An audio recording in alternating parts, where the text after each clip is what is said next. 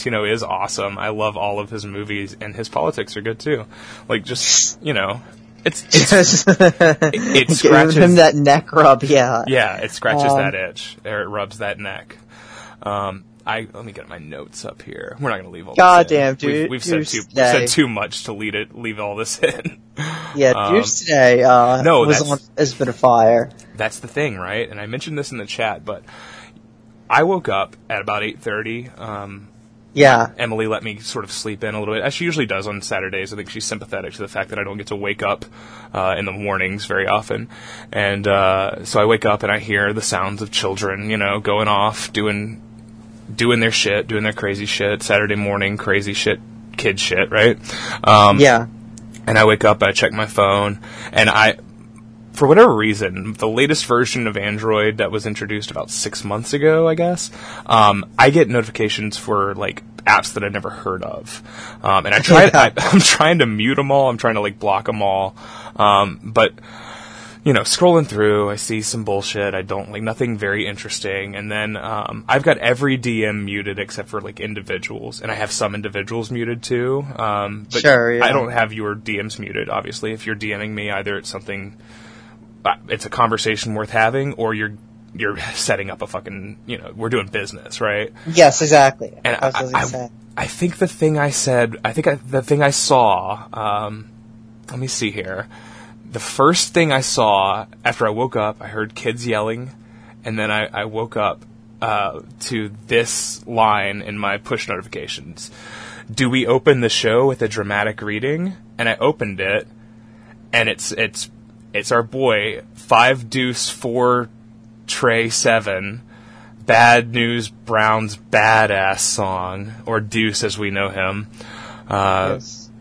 posting the truth behind jeff epstein's he says jeff. Who the f- who's calling him jeff first of all? The He's on, he's on Jeff with this motherfucker. yeah uh, my boy jay epstein. Um, the truth behind Jeff Epstein's suicide is he took the cowardly way out instead of facing up to his crimes. Status and money couldn't protect him any longer, so he murked himself out of fear, out of fear of spending the rest of his life in jail.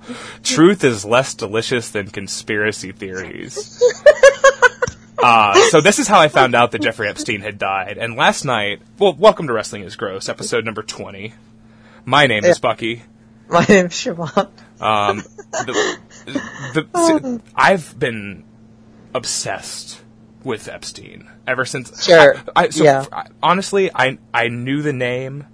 I didn't know. I didn't. I I think a lot of this stuff is sort of kind of been out there about him for years. Yeah, Uh, it's very. It's been like ephemeral. That 2008 stuff, and I think there. Someone pointed out. I forget that there's like some distinct connections to the, the financial crisis, and that he might have been an informant, Okay. and that's sort of why it got pushed off to the side at that moment. Sure, if you're Which is very important, if you're Yes. if, if you're useful, then of course they ignore that you run a fucking child sex trafficking ring. Um, I have been in this shit. I've been like, I, I think I when I first saw it, I was like, this is this is crazy, but okay. And then the book comes out and all the circled names, and then the attempt on his life. I mean. Presumably, the attempt on his life, uh, what three weeks ago or whatever, um, Yeah. really, that really prick. You know, my ears really just went up and I was just like, oh man, this is this is really something. Um, and for the last like about three weeks, I've spent maybe not an hour a day, but a good chunk of my day like fascinated and, and reading into this and reading deep into his life before all this and every every bit of information I could find.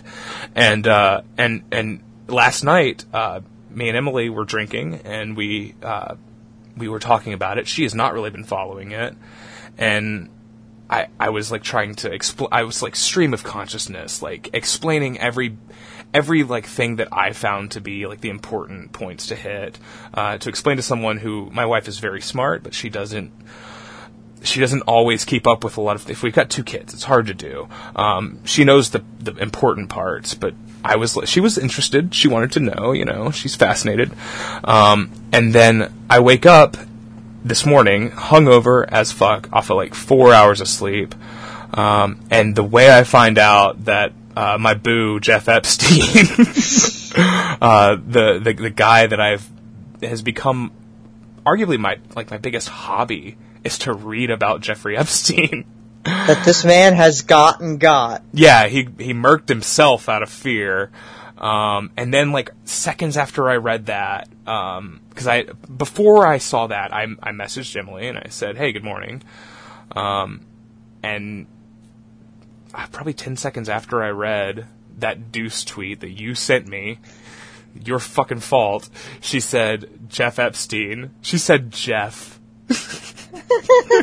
It's so funny to I don't know if she Jeff. said she maybe saw the It's- same same post. I don't know. Um, but Oh. R.I.P. to a real one, I guess. I don't know. It's it's fucked. I posted on Facebook for the first time in months just because I wanted to like, because I, I I opened it because yesterday was my sister's birthday, and I saw like, just the the Beaumont, Texas liberals, just denying any plausibility of like, of these theories. It's not even fair to call them theories. Like this is it's conspiracy theory is not. There's two things that could have happened, Yeah. and one of them is likely, the other one is more likely. It's as simple as that. Like, yeah, people kill themselves while they're awaiting trial all the fucking time. It's not what happened here. I mean, obviously, Yeah. but like I get it. But I just wanted to. I just I had to post about how. You know, yeah, the, the- people the people who are going out of their way to be like, listen, it's much more likely that he did it. Like your Yeah. Bhaskar Sunkaras and shit. Yeah. Uh, fucking idiot. And you're where it's like, why? Yeah. Why are you just? It's like this is like your prison reform thing right here. Okay. Right. Um, right and it's using like, this as never- like uh, a, a way to talk about how how surveillance of prisoners should be tightened and that it that prison should be safer like what this is not this is not the conversation to have here the conversation to have Uh, is how the fucking ruling class can kill any one of us at any t- any time they want if they have a reason to Yeah. It's- fucking. I mean, fucking Deuce did bring up Sandra Bland, and I'm like, you son of a fucking bitch. Yeah, that's a shitty thing to do. And and look, Deuce is a black man, so he can do that, and I'm not gonna fucking argue with him. Okay, like I can't, I won't. But that is a shitty thing to do in this situation because these are two very very different fucking things. Um, people at the complete opposite ends of the power structure Yeah. in this country. And he's right though. He is right. So what's what did what did Deuce? And we were talking about this for a while, but we we got to do our Jeffrey Epstein podcast too. Um, he he replied to me, and I I tweeted at him like jokingly. What did I say?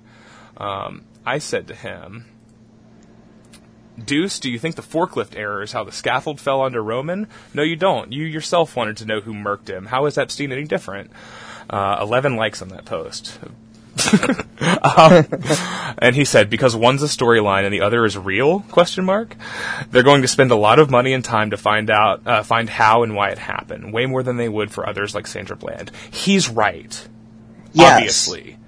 But that's not, I, That's not really relevant It's not. either. It's like, it's not this, Those are- different it- stories. like, like, um, there's been people, like, a ton of motherfucker, um, Ken, Ken Lay was not in prison at the time when he had his heart attack, like, the Right. fucking day after the Enron trial ended, but it was clearly, like, he did it, like, someone right. let I him forgot do about it, that. so we didn't have to. And it's like that's the kind of thing. Like there's le- like that's just like some fucking. It's like that's like those are the power structures where something happened here, and there there's something, but we're not. The thing of it is, is that we're not going to find out. no, and yeah, like- and yeah. Never. We're not. I mean, the best theory I saw that is that is is actually like this was done just so it wouldn't end up being a lead balloon when Right. it turns out that like he goes Nothing away happens, and yeah, nobody else is incriminated in anything. I saw Yeah. I, I saw you post that or, or send that in one of the chats, and I I was I'm kind of with that, and I, I think that had this whole trial played out, we would he would he would spend a long time in a jail, uh, a nice jail, presumably, and Yeah. uh, and nobody else there would- there would be no no justice for anyone else who was involved. Um, and that would have been wholly unsatisfying. But so is this, man. This this is this is not only unsatisfying, but like just disheartening. Um, R.I.P. R.I.P. yeah, I don't know. Like it's weird because wrinkly old balls, wrinkly baby. old balls, Jeffrey. Epstein. uh, rest in peace, Jeff. Welcome to Wrestling is Gross, episode twenty. That's your five minutes of uh, of of Jeffrey Epstein chat. We had to do it. You know, we had to do it to him. Um, Yeah. we we just. I don't know, and this is going to come out a week from today, so it's not even going to be that topical. Um, but fuck it, I don't know. I I think it's it's something. Pent up emotion right now. I need, I needed to talk to you about it. Is like one of the important things. Like I needed to talk to somebody else who, like, because my I mean, I've been thinking about this shit like, like since basically uh 2016 election solidified, and it was Lolita Express uh, guy versus Sure. uh, wife of Lolita Express guy, and it's like nobody was saying anything. It Yeah. was just that it was. yeah. Um, they were they were intimating at other rapes. It's the fucking wildest part. that We're not involved with anything regarding Jeffrey Epstein or Kevin Spacey or sadly Chris Tucker happening on the Lolita Express Air Airfuck One. I don't like Airfuck One. I don't think it's as good as Lolita Express. That's just that Air sounds like something. one. That's some Yeah, that shit. occasional. Like that's that's definitely like it would sound good coming out of Felix Biederman's mouth, but that's it, right? Like Yeah. nobody can say that with a uh, the nobody can say that with the correct tone for the most part. Yeah, you need yeah you need that that scum like of that just like the it's too sincerity. monosyllabical, right? Like Yeah. yeah, fuck one. It's it's too yeah. Lolita Express sounds it sounds as classy as it probably was. Um, Yeah, that man. sounds like a. It sounds like a fucking. It sounds like a, a fucking seventies movie, like Yeah. with all the or something. Yeah, yeah. Uh, it would it would be directed by uh, I don't know who directed, but Paddy Chayefsky would have written the script. Um, we're not here to talk about Jeff Epstein. I got I'm Yes. just gonna call him Jeff now. Uh, we're not here to talk about Paddy Chayefsky. Uh, I mean, we we might get around to it. Uh, we're here to talk about Dick Togo. Uh, explain why we're talking about Dick Togo, Siobhan. Okay, so if this episode is released on the day it should be released, It which will be, There's no goddammit. fucking reason. Yes, it's going to be released on It's a week from August, now. We got time. a week- yeah, uh, August seventeenth. That is the 50th birthday of one Mr. Shigeki Sato, better known as Dick Togo. Born in 1969, baby. All the best boys were born in 69, of course. Yeah.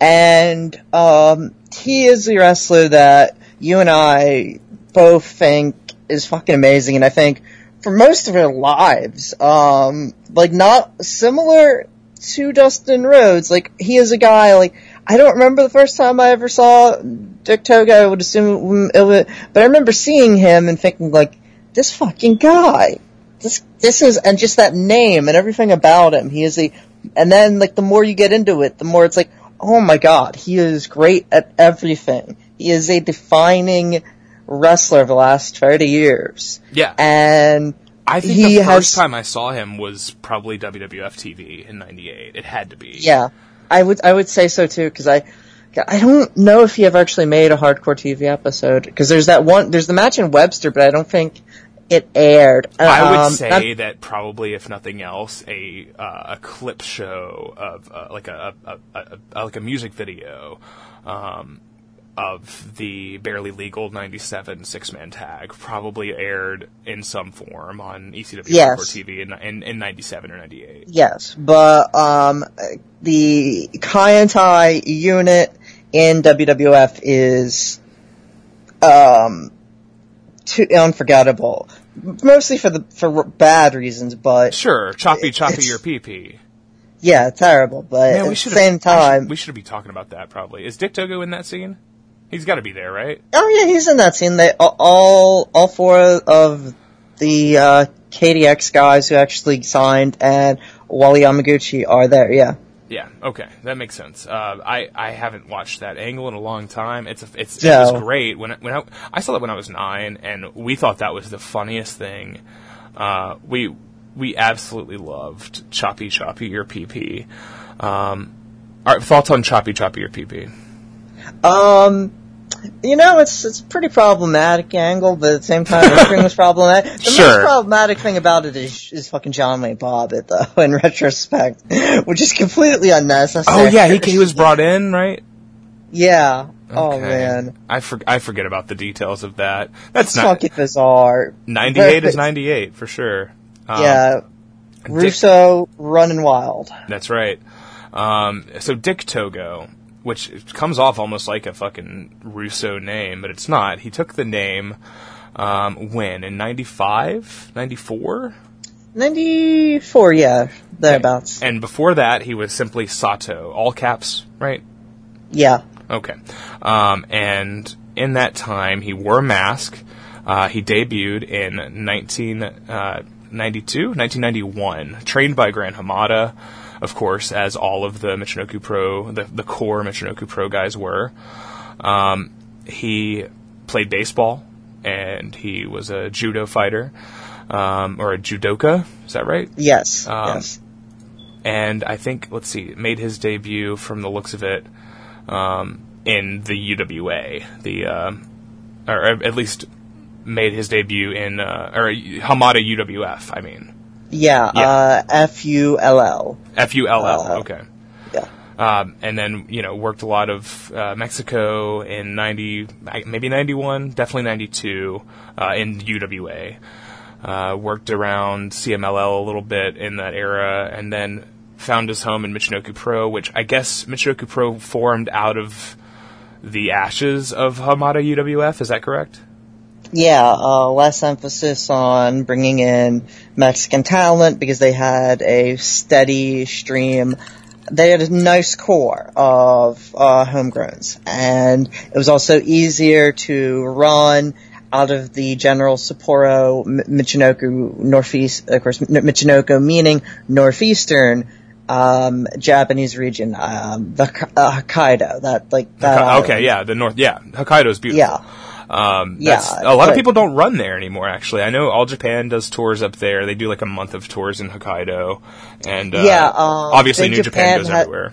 But Yeah, Big Japan will have like their specific Sapporo two days Yeah. shows. I think they do like twice a year. So it's very, and it's it's very it seems very strange um, for something that is you think is very populous, but I guess it's like the amount of actual cities yeah, makes it uh, sort of hard to tour as it's the Canada of Japan, right? Yeah, Yeah, yeah. uh, I, obviously Connor's gonna listen to this and be like, "Oh, you motherfuckers!" That's my, I don't know.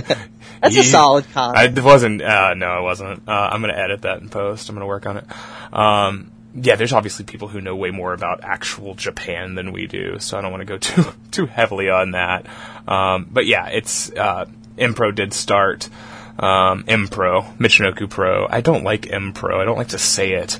I don't like yeah, to type it. Weird. Uh, Yeah, uh, I, I don't like saying it or Michi Pro. That sounds weird. Who says Michi Pro? Nobody says. Um, I don't know. Weirdos. Yeah. Creeps. Uh, Let's not talk about them.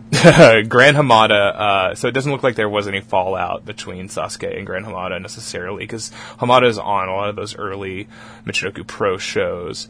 Uh, if you don't know Grand Hamada, uh, he is sort of the godfather of Lucharesu, uh, the combination of the Japanese style and the Mexican style, um, which is more heavily influenced by Lucha Libre, but definitely has elements of, you know, early 90s work rate Japan. Uh, just yeah, a, a so- melding of, of the, you know, the sort of, I guess, I don't know when the term strong style came about, but like the early 90s New Japan style of, you know, uh, matches that didn't go super long, but definitely had like a, a, a decent pace to them, uh, like a deliberate pace to them.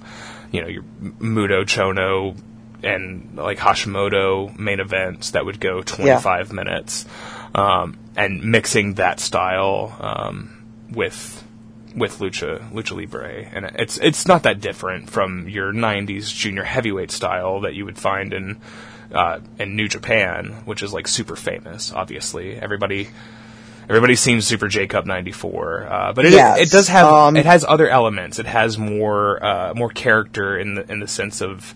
Um, you know, heeling and uh, and shtick, the things that you would get from from lucha. yeah, it's more um more elaborate in terms of mat work. Um, thing. It's more. It takes the things of lucha that are easily translatable because one of the things um we'll talk about this in one match, but one of the it's hard to translate everything from lucha, but a lot of the things are you like the way like if you see Hamada like the way he can take an he'll take an arm drag or deliver an arm drag he can add something to it that nobody else was and I mean the idea of it goes back to people like Satoru Sayama and Tatsumi Fujinami their Yeah. tours and they obviously have very and you can see that and like Drew Gulak I always say it sort of reminds me so much of Tatsumi Fujinami Sure. uh, and not just the dragon sleeper, just like the way like the way he carries himself physically without being. His movements and his his yes. general tone definitely um, that's a good comparison that I don't I don't think I've ever seen you make or anybody else make but it's very spot on um, And yeah then there's a lot of, and then like guys like Ultimo Dragon and sure um and so forth, like who sort of had sort of stranger careers, like blending, like coming around from two companies. Masao Orihara is the same way, where um like from various uh like le- like leaving New Japan to go to war, all Japan to war in each respective case, and, uh, and just sort of developing through excursions and all of that. But this is like, while there are a lot of excursions, this is much more like a laboratory. It's hard to explain in a way. they've got a if you don't- core Michinoku Yes, Pro the core core element of it is sort of key, and I think you would, and then this would be something you would see further on with Toryumon and Osaka Pro and DDT. sure Like definitely all of the few, all of the successors in uh, that you could describe as Lucharesu. Yeah, um, I think I think we. Well, I mean, we'll just jump into it. Um, we have a few matches from Michinoku Pro, but I think the most important example of what M Pro, I did it again, what Michinoku Pro. Uh, like represented for at least for like Western audiences is the massive uh, high paced tag team match, the the multi man tags. Yes. Um, from December 16th, 1996. And we're going to go back a little bit in the timeline here, but we're going to start here. December 16th, 1996. Um, I don't know where this match was held. Maybe you can tell me in a minute. It's Kaientai Deluxe, or KDX, which consists of Dick Togo, Taka Michinoku, Men's Teioh, Sho Funaki, and Shiryu, of course, Kazu Hayashi, uh, versus the sort of the best version of the Michinoku Pro Technico team, uh, Grand Hamada, the grandfather, Great Sasuke, the father, um, Super Delfin, the weird uncle, Grand, Grand Naniwa, the cousin that you don't talk to, and uh, Ma- Masato Yakushiji, who is just some guy they found. Who? Yes, the, the uh, he is the whole. He is the little son, the He's Peter yeah, Pan he's, boy. he's the brother who was born premature for sure. um, this so okay. This starts insanely hot. Um, Taka and Hamada slap each other. Uh, Hamada gives Taka some of the fastest arm drags I've ever seen. Um, but like, so I, one of the things I want to talk about, and we got like eight or ten matches we're going to talk about, so we're going to kind of bust through these pretty quick. Um, I wanted to say that Taka seems like the most hated man in the world here. Oh my god! And the, Taka, Taka is so fucking good, and so because here's the thing: it's like he came over and to when he came over to WWF, it was of course as a babyface. and He was a fucking great babyface. Yeah. he Oh, got yeah. super over with crowd like Worcester Mass. He could have been Rey Jr. for sure. Yeah, uh, but he in this run is so despised, and you can see it. Everything about him is just loathsome, um, and it works perfectly. And it's and it's he's so athletic, but he's just such a fucking prick about it. He has, Which is- um, he, you know what he has? He has Scut Farkus energy. Yeah, you know what I'm talking about, right? Um, Yeah. He's he's definitely got he's got that smirk, but he's like he's like. I don't want to say he's an ugly person, but he has a face that is like kind of gross. Yeah, Um, he's he's hateable. Yeah, yeah, he seems like a fucking villain. Um, has. I don't want to. I don't want to make this comparison because I like Taka too much, but he kind of looks like a Japanese Ben Shapiro. oh, okay. A little bit. He's- Similar- he's still two exactly, inches taller. It's, it's, yeah. Yes, of course, much taller. Um, it's the facial proportions thing. Uh, ben Shapiro, a junior junior heavyweight. Uh, Yes. he'd, he'd be a mini. Um, yes. Ah, that's that's good stuff. Um, we should we should riff on that a little more. I'd love to see Damus make him bleed. I was muted while I coughed, and I unmuted so you could hear my laugh, but you still heard most of my cough. Um, all right, so KDX is at its peak here. Everyone has their role down so well. Um, if you if you disagree with any of these rules, let me know. If you have like a better uh, analogy, uh, but I have written down Taka's the unofficial leader, uh, just the scumbag shit. You know, shit heel who sort of is the, you know, hands together and just, you know, yeah. the not the architect, but just the the guy out front, the CEO. Yeah. yeah, he is. He's Uh, chief the- executive asshole. I would. Yeah, he is because of course KDX um, originally was Teo, uh, Togo, and Shiryu, but then Funaki and Oh. Taka joined. But that is when it hit the stratosphere. Okay, I didn't know that. is- so he's the front man. He is the f- in a way. Where, Yeah. But Togo is like the he's he is the architect. He's the one who keeps like he's the one on guitar. Sure. So Sure. No, and uh, so is like the technician, right? Funaki is the guy. Yeah. He's the he's the bass player, as it were. He's the one uh, like l- laying down the uh, the the the sort of uh, pace and, and setting everything up Yeah. for for everybody else to sort of shine. Uh, Shiryu is the daredevil. He's the guy who fucks up half the moves that he does. Um, I, I like Kaz Hayashi, but he wasn't. I don't think he was great in this era. Um, Yeah, um, he peaks um later. I think in 2001? as, like as, as a daredevil type, he peaks more in WCW. yeah, WCW. Yeah. and The then Young sort of Dragons. all rounder. I mean, all rounder. He's still fucking great, but I would. I guess people probably think say that he peaked in All Japan, which is fine. Yeah, I haven't Um, really seen much of his recent Wrestle One stuff. And then Men's Teioh, uh, Min's, Minsu Teo, um, is the old school shtick man. He's the guy. He's he's the biggest stooge of them all, but they're all great stooges. They're all like Japanese Bill Dundees. They're so good. Yeah. Um, Naniwa is a crab. He does crab shit. Uh, Super Dolphin, Super Dolphin has a really nice snap suplex, but is a guy that I never really liked that much. Um, I He under, he, yeah, he's not a great. I don't think we agreed on this. That he's not a great singles guy, but he he understands his role in these matches. Oh, he's good Well, here. He's definitely good here. Um, there's, let's see here. Um, I do want to say, uh, Togo leaps into a, a ring post bump on the floor. He looks like he's, he's, we're going to say this over and over, but Togo is a man who is working in Memphis in his mind at all Yes. times. Um, he's doing lucha, he's doing like classic, you know, Japanese junior heavyweight shit, and even heavyweight shit. But more than anything, he's Dutch Mantell. And he knows Yeah. he's Dutch Mantell, right? Like, he's doing he's doing Dundee Dutch fucking Buddy Landel shit for sure. Um, so I do want to say that uh, people people love to share those gifts, right? Of fucking Sabre and Ospreay or like whoever, and they do these high speed rope running exchanges, these crazy reversals, and it's impressive in its own way. And it's not that different from what's going on here, but it lacks like a coherency or like a payoff. Yeah. Uh, yeah. It's devoid of any soul. It feels manufactured, and maybe you know I don't. Maybe it's just because I've seen this before I've seen that, and maybe that's why I look down on that. And also, I hate those cunts. But like, I can say cunts because they're from England. Uh, but I, I, I don't get why that is any any better than this. It seems, it feels like it's done to be impressive and not done to advance the story. yeah, Um, yeah. see, that's the thing. This like- is constantly just moving. We're getting to the next thing.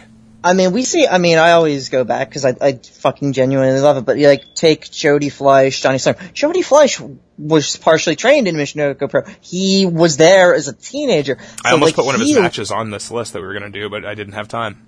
Yeah, he learned that stuff and Johnny Storm being hugely ready to play any uh, heel character was happy to go with it. He and so their stuff pays off. Yeah, They like Totally.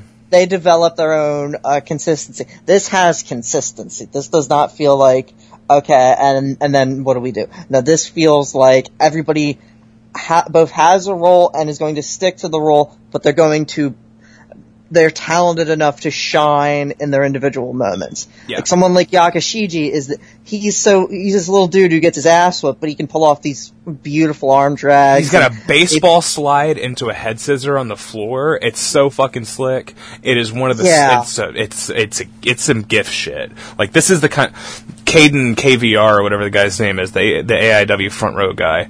Um, he should be watching. I I do think he's gotten better. He's watching Wing and FMW right now and gifting that stuff. People should be gifting fuck fucking Yakushiji. He's such a weirdo. He's such a weird little. He is a, definitely your shitty little brother. Like he's oh, he's so good, yeah. so good. A- and him and Togo is a great, great uh, matchup of you just this. It's like he just fucking wants to beat his ass, Yeah. and it's understandable. And Togo's then also a great base for all of his flying. Just Yes, beautiful flip rolls and and catching him on dives and things. Just fantastic. And we never really, we didn't really say, uh, Great Sasuke is, he is a Great Sasuke. He is every, he is the guy you think he is. Yeah. He never stops being that guy. He always It's- was, and he always will be. He's a fucking lunatic, and Yeah. it's great, and he pulls it off so well. And he can work. I mean, it's not like he can't do stuff like intricate mat work and all that stuff. Like there's a he had a, a very fun match with Manabu Hara in the Soul Mode match. I didn't watch lot- that. I haven't watched any of early- Soul Mode, sadly. the early part of that is prim- is mat work, and it's very very good. Once it gets up to like stand up, it, it loses something. But because Is Sasuke is broken, Does Sasuke take like a German suplex into the in, between the rungs of a ladder in a Soul Mode match? I don't know. That'd be sadly. pretty cool.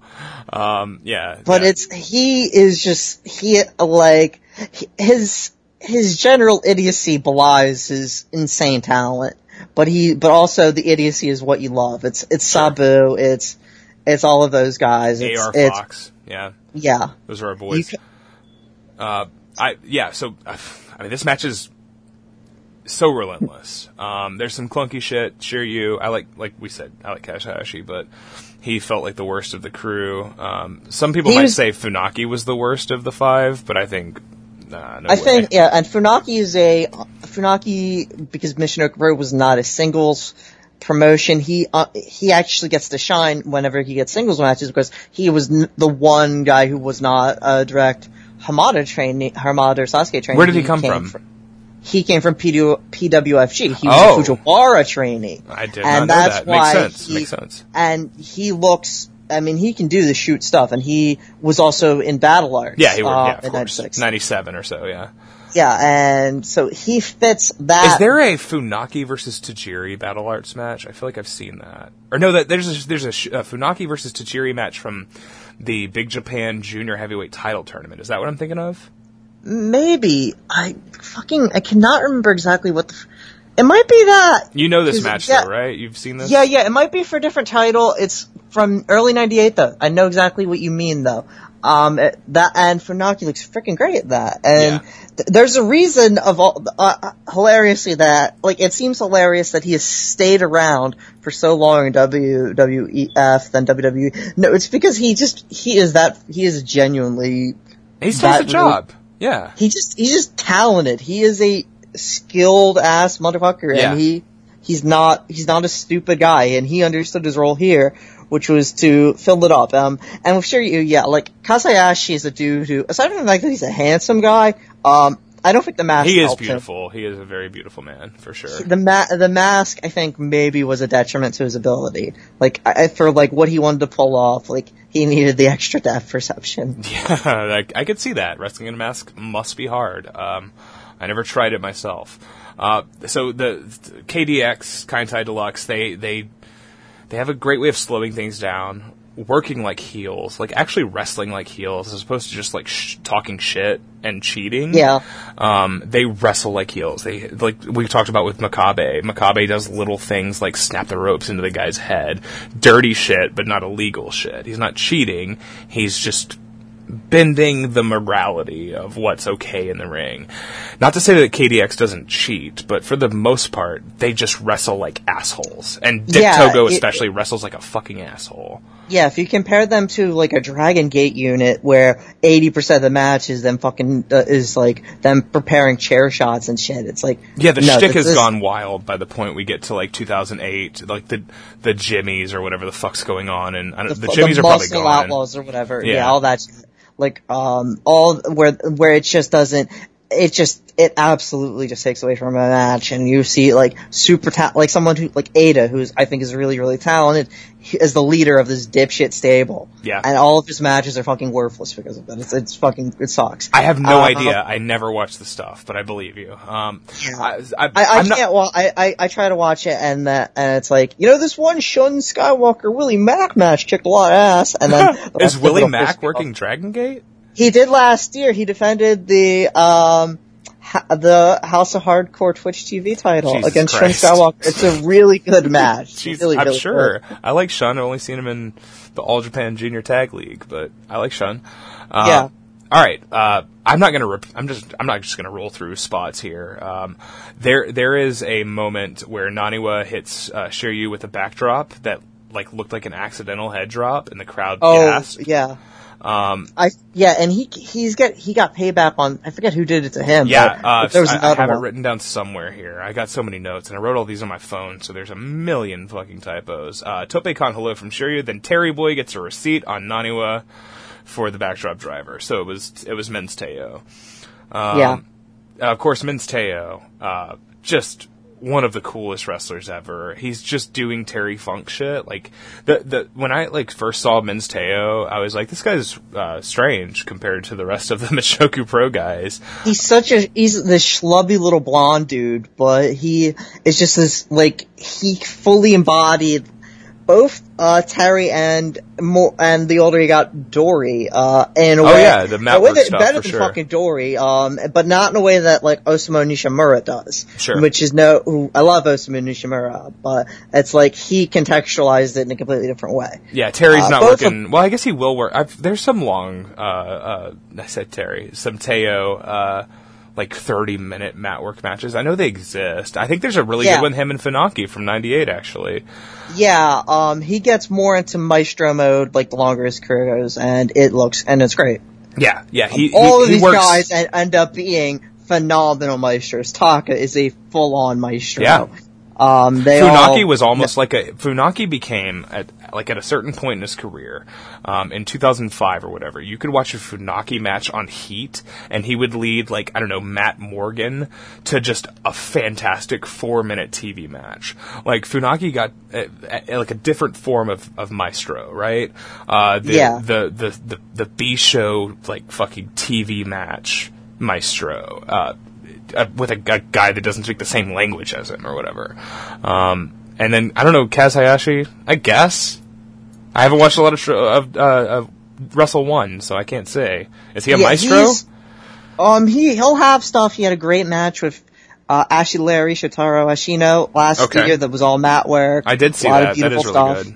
And, Yeah, and that's um, definitely not uh, Shotaro Ashino doing the fucking Ashino doing the, like the he's not in the driver's seat there because I think we've discussed this probably not on the show. I don't think we've ever brought up uh, uh, Ashino on the air.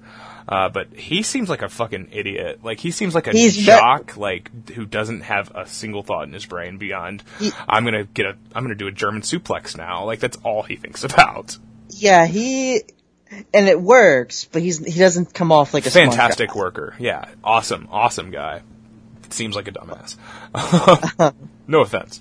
I I, Uh, I don't want to like just go through a bunch of spots here. Um, I do want to say that Hamada has one of the great Super Frankensteiners that I've ever seen. He Yeah. does a sort of like a, a Rey Mysterio esque hop that looks like he's floating in you know midair for a moment, and then he just whips Taka over at super high speed. Um, I think. Let's see here. Is there anything else I really want to shout out? I guess the finish. Um, let's see here. Sorry, sorry, sorry. Let's see. Um, there's a flying chair at some point. Uh, Togo goes up Yeah. for a senton, and a chair just gets thrown by an unseen man. Um, Sasuke hits a, an Asai moonsault. and there's a huge near fall after like a flying Rana uh, into a pin from Yakushiji, and then he hits a, uh, a big tope, and then I think the finish here is Hamada, right? Gets a Frankensteiner and holds the legs of, of Shiryu for the pin. Um, it follows the Taka Michinoku no hands running springboard dive, uh, which if I'm sure if people have seen a Taka match, they know the spot. He runs sort of diagonally across the ring, leaps up, not touching the rope with his hands, just landing on his feet on the top rope near the buckle, and does just a body press. The body press itself is sometimes very exciting. Sometimes, like, he gets a lot of distance on it. But for the most part, it's not the most exciting thing you can do from there. It's the fact that he is, like we said, only one inch taller than Ben Shapiro. He's got shitty little legs, and he somehow just leaps up there to the top rope, and in a flash, hits that. I fucking love that Taka dive. I love that Taka Yeah. dive. His and his assignments was also my favorite ever. Yeah, we, we saw um, uh, Sasuke's here, and Sasuke's is kind of not great. Um, Sasuke not the cleanest wrestler uh, ever. Obviously, that's not what that's not what we're here to watch uh, from Sasuke though. Um, no. this is immense. I, I I think I wrote down the word immense a few times. Yeah, Uh, this feels, and the crowd is great. I forget exactly. They go unfortunately, nuts. Unfortunately, this is, and uh, to continue shitting on Cage Match, this is not listed on Cage Match. I think it's listed on Wrestling That's Gate. I forget. Crazy. This is a big match. Yeah, the entire show, but no, the, like the 12-16 show is just not listed at all. And um, Striga, and it feels Striga doesn't like- like like he, he there there wasn't enough uh, there weren't enough two counts in this for Striga. Yeah, and it feels strange because the because this is by no means the actual end of the KDX, um, you know, Michinoku Pro Technico feud, but in the way, like '96 is the climax, is the Oh, biggest yeah. year for them, and you know you have the uh, famous anniversary these days tag. Sure. Is Uh, that which we in could- September? Yeah, uh, October. Okay. 10-10.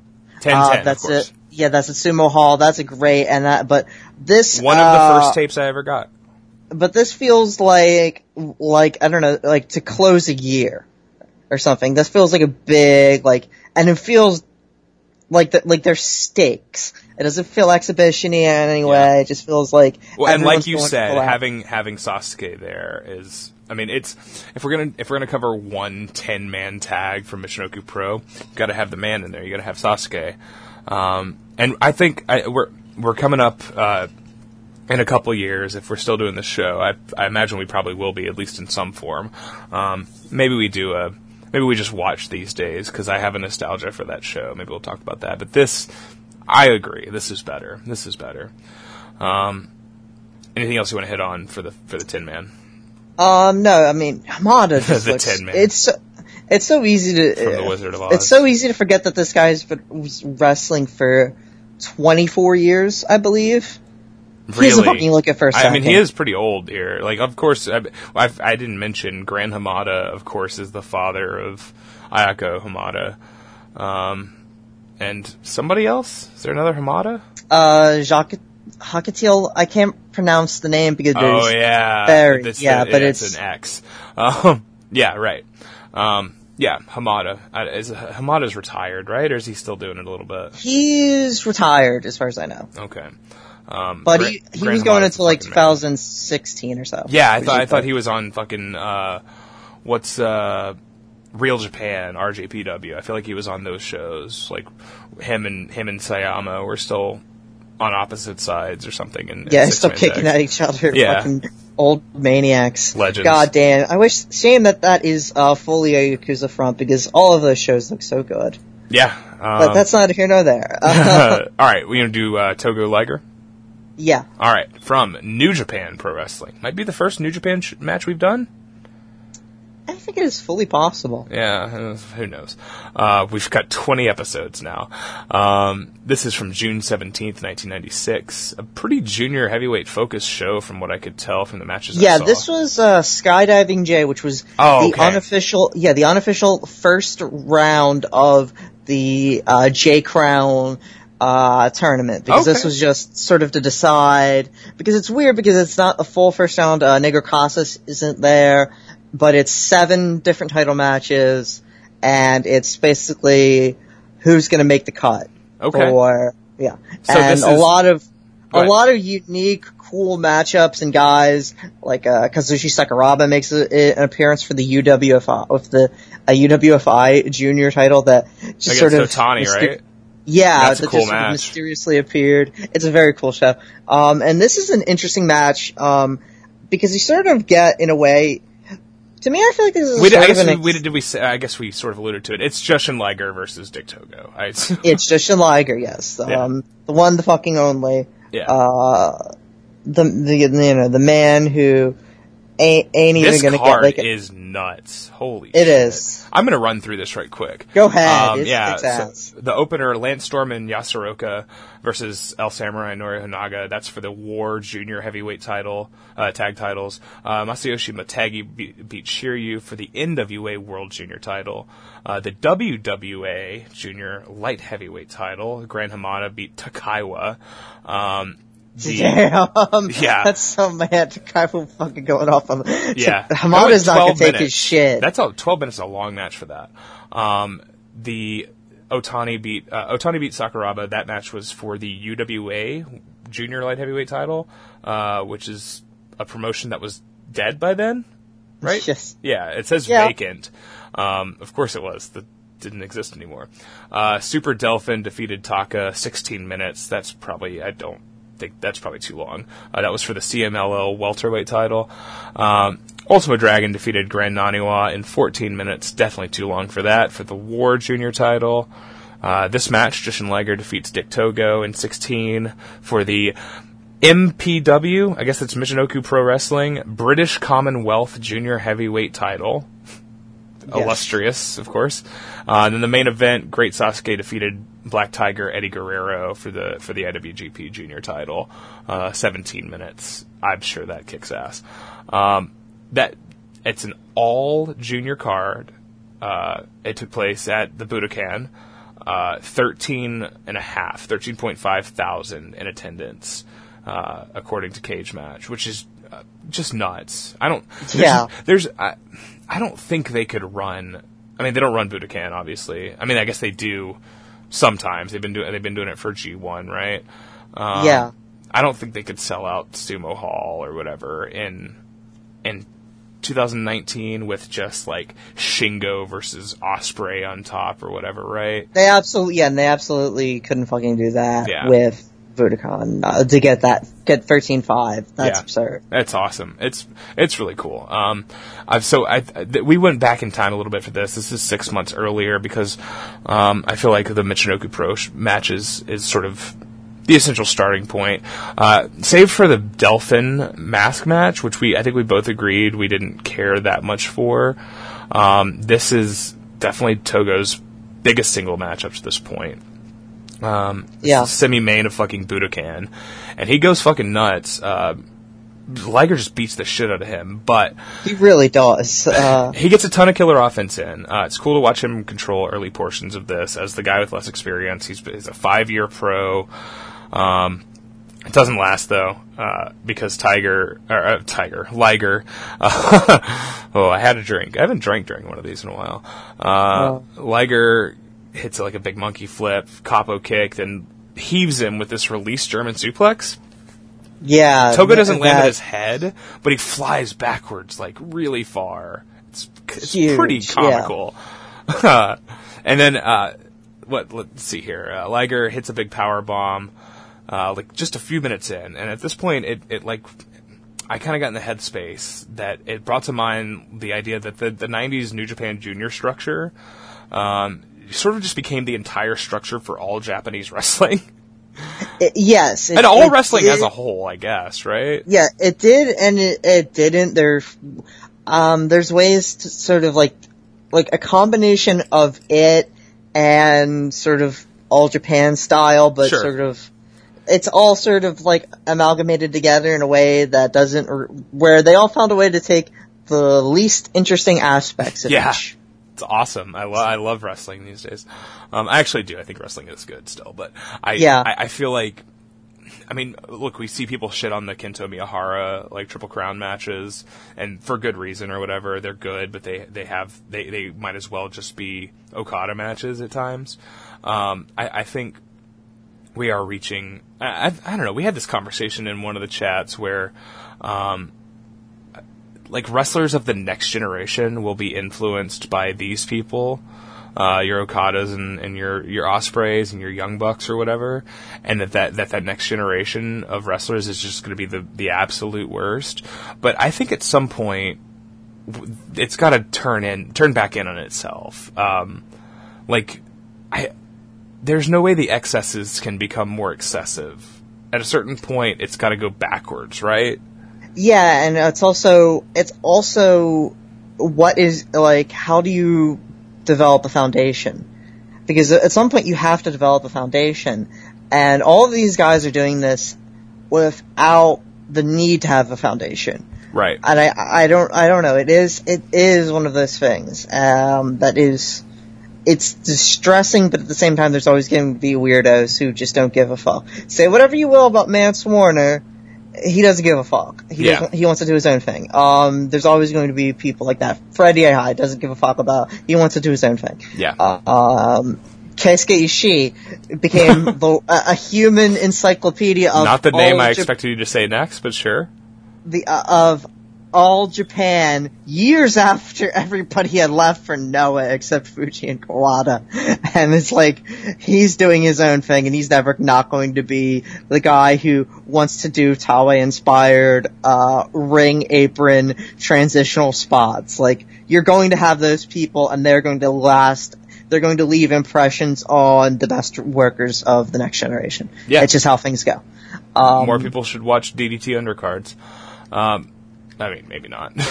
I think of plenty of people actually do, and they they they watch them for the wrong reasons. Yes, they watch. It's like how, ooh, you know, this, uh, you know, Dino really gets that grasp on the ass, you know. Yeah, yeah. I, I've seen people I don't like tweeting a lot about DDT. Actually, now that I think about it. Um, Watch Yukio, he's good.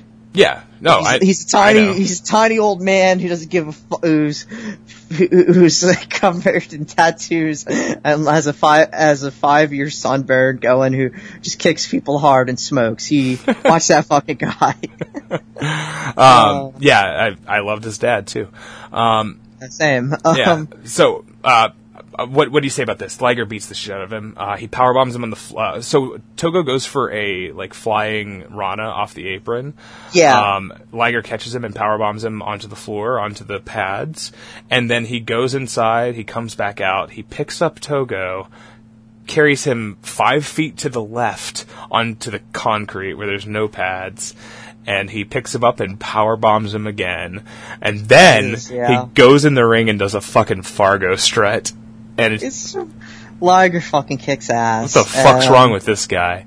Um, Liger is incredible, and he, it's it's so cool that um, this is his last year, and New Japan have um, fucking farted in the wind basically every time. I know that's really it's really weird. It's cool that he's he's gotten to go do some cool shit outside of there, but yeah, um, they could not give a fuck themselves. It's give him like an intercontinental title run. Like, what is that belt for? If you're not gonna like use it for this reason, like like even fucking Vince got that with with uh with Flair, you know, like yeah, give um give him the fucking never. Who the? Yeah, that- that's right, they got again. another He has for the ninety fifth time. Uh, Tomohiro Ishii has the this title that is a fucking literal albatross that I think has taken years off his goddamn life because he's needed surgery on his shoulder for half a decade now. It's open Um, weight. What else is it for? I forgot it existed.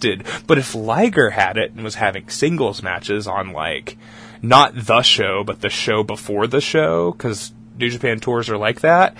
Yeah. Liger versus Yoshihashi for the Never title. Give me a break. I would fucking love that. Yeah, li- like Liger isn't gonna make out all these fucking dopes like say, okay, I gotta cut the shit. This Yeah. is Liger. Yeah. exactly. Togo Liger makes in my, oh, go ahead. Sorry, I was. Liger is in one of my favorite match. I think my honestly might be my favorite New Japan match that I bring up ever. Uh, him and Nagata versus Kushida and Shibata from uh Janu- um, March uh, 2016. That's I your think. favorite It's just this New tag, and it's just like this old. It's just like this old school. I've never seen four it. dudes beating the shit out of each other. Magic kicks ass. And- Okay. and, it's like completely different from everything. It's shocking that that's like that you don't see that in fact like, oh, this is what we should be doing every match. But It's whatever. crazy how all four people in that matches, their careers are over, um, except for Yeah. Kushida, who's going to excel. Um, this match is incredibly cool. It separates itself, I think, from like a, a lot of the most lauded New, New Japan Junior matches, just because it has such a dynamic like hierarchy story. Yes, and I think the hierarchy is very important for what we're going to talk about later, but also sort of establishing the fact that Dick Togo was a guy who got it as soon as it was Yeah. there to get. It, this is Liger in the driver's seat, but Togo is down. He is completely down. Uh, even though he is resilient, he makes good comebacks. That Liger, um, he kicks him in the balls, of course, uh, which Yeah. we'll we'll talk about more. Um, he, All time mule kick, indeed. yeah, it's great. Um, there's a there's a really great uh, near fall here where Liger's beating the shit out of him, and he goes he hits him with a, a shotei, the palm strike, bounces off the ropes, and goes for another one. And like uh, uh, Togo catches a drop toe hold on him, and just a super quick La Casita, La Magistral, um, and it was a it was a great near fall that I actually almost thought he was going to steal a win there. Um, there's but Liger is a fucking dick. Lig- Liger is a he's a fucking Moby Dick. He so uh, Togo hits a like a hits the senton. Um, and there's a great camera angle, great like over the top camera angle. Uh, but he knows it's Liger, uh, and Li- Liger is Moby Dick. He is the fucking white whale, right? Um, of of juniors, and even in '96, he hadn't even been around. He hadn't even been the ace for that long. By like 2000, forget about it. Nobody's beaten him. But in '96, he's already cemented himself as the fucking god of the division. Um, so he goes up and hits a second senton. Liger still kicks at it too. Um, and he goes up for a third, and Liger moves, obviously. And then as Togo is pulling himself up, like, uh, to his feet, he's, he's got his hand on the ropes, and he's pulling himself up with his, like, by the rope. And so he's got his right arm stretched, he's got it against the middle rope, pulling himself up, and Liger has climbed the top rope and does a missile drop kick to the elbow of and, and just his arm just flies forward. It looks like he dislocated his fucking shoulder. Um, Liger hits like a he hits a fisherman buster, which gets two. So Liger takes him up to the top rope, the actual top rope, and does a super fisherman buster. Um, and he does, and then he doesn't even go for the cover. He picks Togo up. Palm strikes him again, then pins him. Like, dog, you could have, you could have just covered him. This is him yeah, this is Liger saying, you fucking indie piece of shit, you're Yeah. not coming in to my, and I'm taking your, firstly I'm taking your title, and I'm not, you're not getting into my tournament. You're Yeah. not getting into, this is, and it's, it kicks ass. It's so, and it's, uh, I mean, Liger is a man who is always like, with one of like the most, uh, like, a, a mask that should theoretically cover everything, but you can tell every single emotion from him anyway. He is he is an all timer for such an obvious reason. It's it takes five minutes to figure out why he is the icon that he is. Yeah. And oh yeah. this is he's- Matt- uh, yeah. If you just watch like random matches, it you'll see that he's clearly very skilled. But if you like, if you go through and like really dig into sort of his um his I, don't know, I guess progression. Over? Yeah, his I don't know over. what the fuck trying. Yeah. Um, no, he he's definitely he's definitely like a, a, a unique sort of thing. Um, nobody nobody has ever been so dominant of a junior division. I don't think. Um, it's like Inoki levels of dominance at, at certain points to its detriment. I think by the time 99, 2000 came around, uh, you know, Black Liger or whatever, like, people were, didn't want any more of that. Um, Yeah, then he goes, and then, but then he has a, a nice renaissance run with working heavyweights and all that shit. Yeah. And that's to, I mean, like, like the sort of goofball booking, like, as, aside, like, he is the guy who can s- still, r- like, change that. He does not, he, he can transcend, um, bad booking and make you like him again. He is a, I want to, I'll say it, he's a, a Cena-esque sure. thing. He's endearing in the Cena same way, before, for sure. Yes, Cena before there was a Cena where it's like his, like he, his casual dickishness can blend in with a sincerity that is very unmatched. Um, I don't know, very, and he just, you know, I don't know. Liger's Liger, but I mean, what, this is the Togo show, and it's like what this is is like Togo.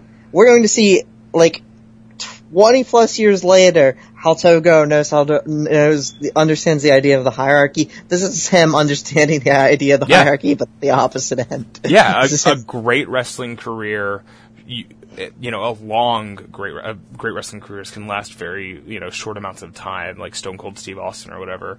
Um, but like a long one like this, a guy who's still going and was going uh, just a, before you were born, just a couple years after I was born. Um, it's if if somebody is truly great, you should be able to see them on on both ends of that. yes. Um, and that's definitely what you see here. It's what you see with a lot of lucha greats, and that's and uh, Dick Togo is definitely among the lucha greats, I think. Um, so he, of course, was a part of the ECW Barely Legal pay per view. Um, there was a six man tag there, and there was also the Webster Hall, uh, Webster Mass, of course, uh, Yeah. six man tag, which uh, some people say is better, but I, I really don't know. I, I can't say. Um, Both good. Both yeah, good. That's, that's definitely. key component.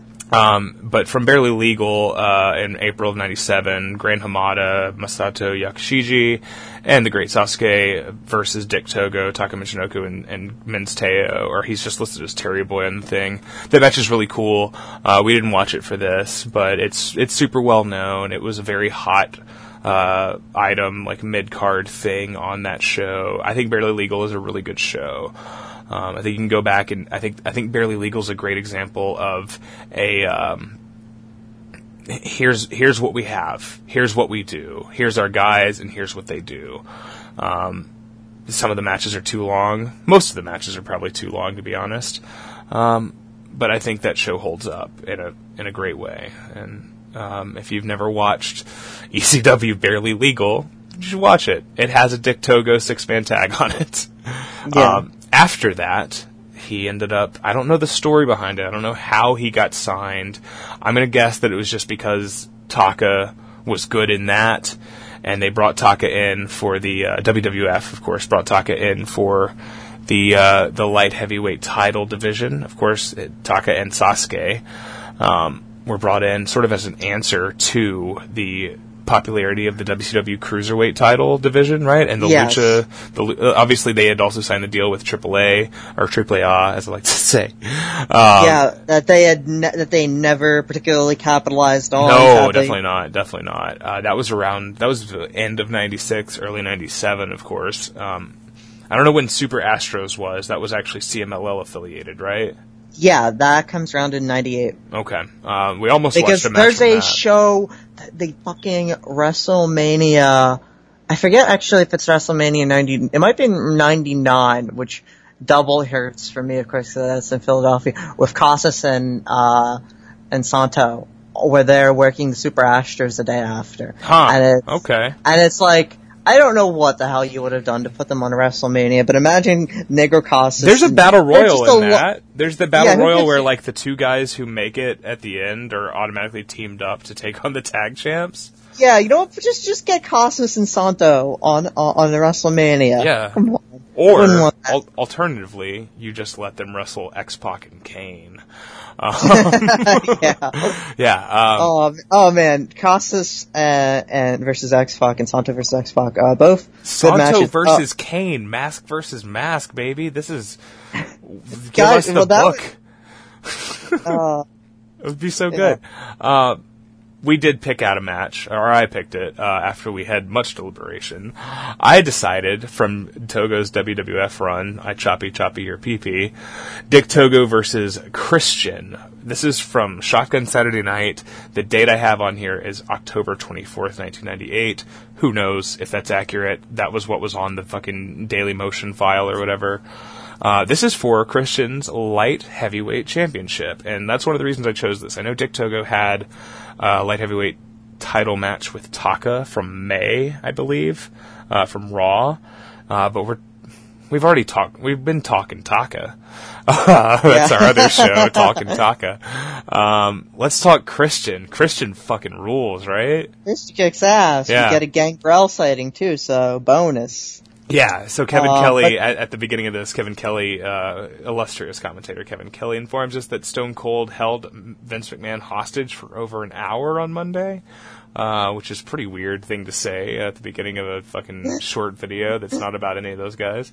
Uh, and then yeah, Gangrel leads Christian out to the ring, and the Brood music. Um, everybody talks about the Brood music as the the best best theme of the of the Tude era of the Attitude era era, but it it really is. It's it's so good. The Brood fucking I love that music. Yeah, uh, you know, there's some fun themes in this era, but none of them are really Oh, for sure. articulated upon. Jim Johnson, that is a man who fucking articulated shit. Jim Johnson, And yeah, all of- shouts all- out. all of those themes are like I mean everybody knows the ass man theme, but like if you actually listen to that, how good of a stick 'em. song is that? I think I've once described that to uh, Did I describe that to you as they told him to? Okay, so you know the story about. You said like Harry Nilsson or something. You made a No, no. comparison. Okay, so you know the I and I cannot remember the name of the I can't remember which song it is. Sadly, off of um, "Remain in Light" by Talking Heads. Okay. where they yeah they wrote a song based off of what they thought Joy Division was sounded like, based entirely off of media descriptions without ever Huh. listening to Joy Division. I don't So know what that would be. I don't know that story, but that could be. I don't- could definitely be a few songs from Fear of Music too. Yeah, but so this is like if they told Jim Johnson to write the Boogie Nights theme without ever watching Boogie Nights, the Ass Man theme. Okay. Okay. Doesn't it? And it sounds more like something that would be on the. It sounds like Amber Waves jumping up and down on a fucking trampoline. That's what that song is. it's so. I mean, that that like the the realization of the songs back then is like unparalleled compared to like the shit you get today, or Yeah. like the ROH stuff, like where it's just like like even the fun, the best ROH themes are like literally just like ten seconds of good and then a bunch of bullshit. Does Uh, ROH New does in-house themes. I guess they would, wouldn't they? they sort of have on they sort of they contracted out to, to weird people um and then or like new japan will have a bunch of themes that end up just sounding exactly the fucking same i don't get I like that, that Ospreay theme. Is whoa. I like that. That's good. it reminds Not- me of uh, my my all time favorite shitty theme song, which is Randy Orton. Hey, nothing you can say. That's my, oh god that's that good, is my yeah. shit. That's that's Jim Johnson, I think, right? That's late era.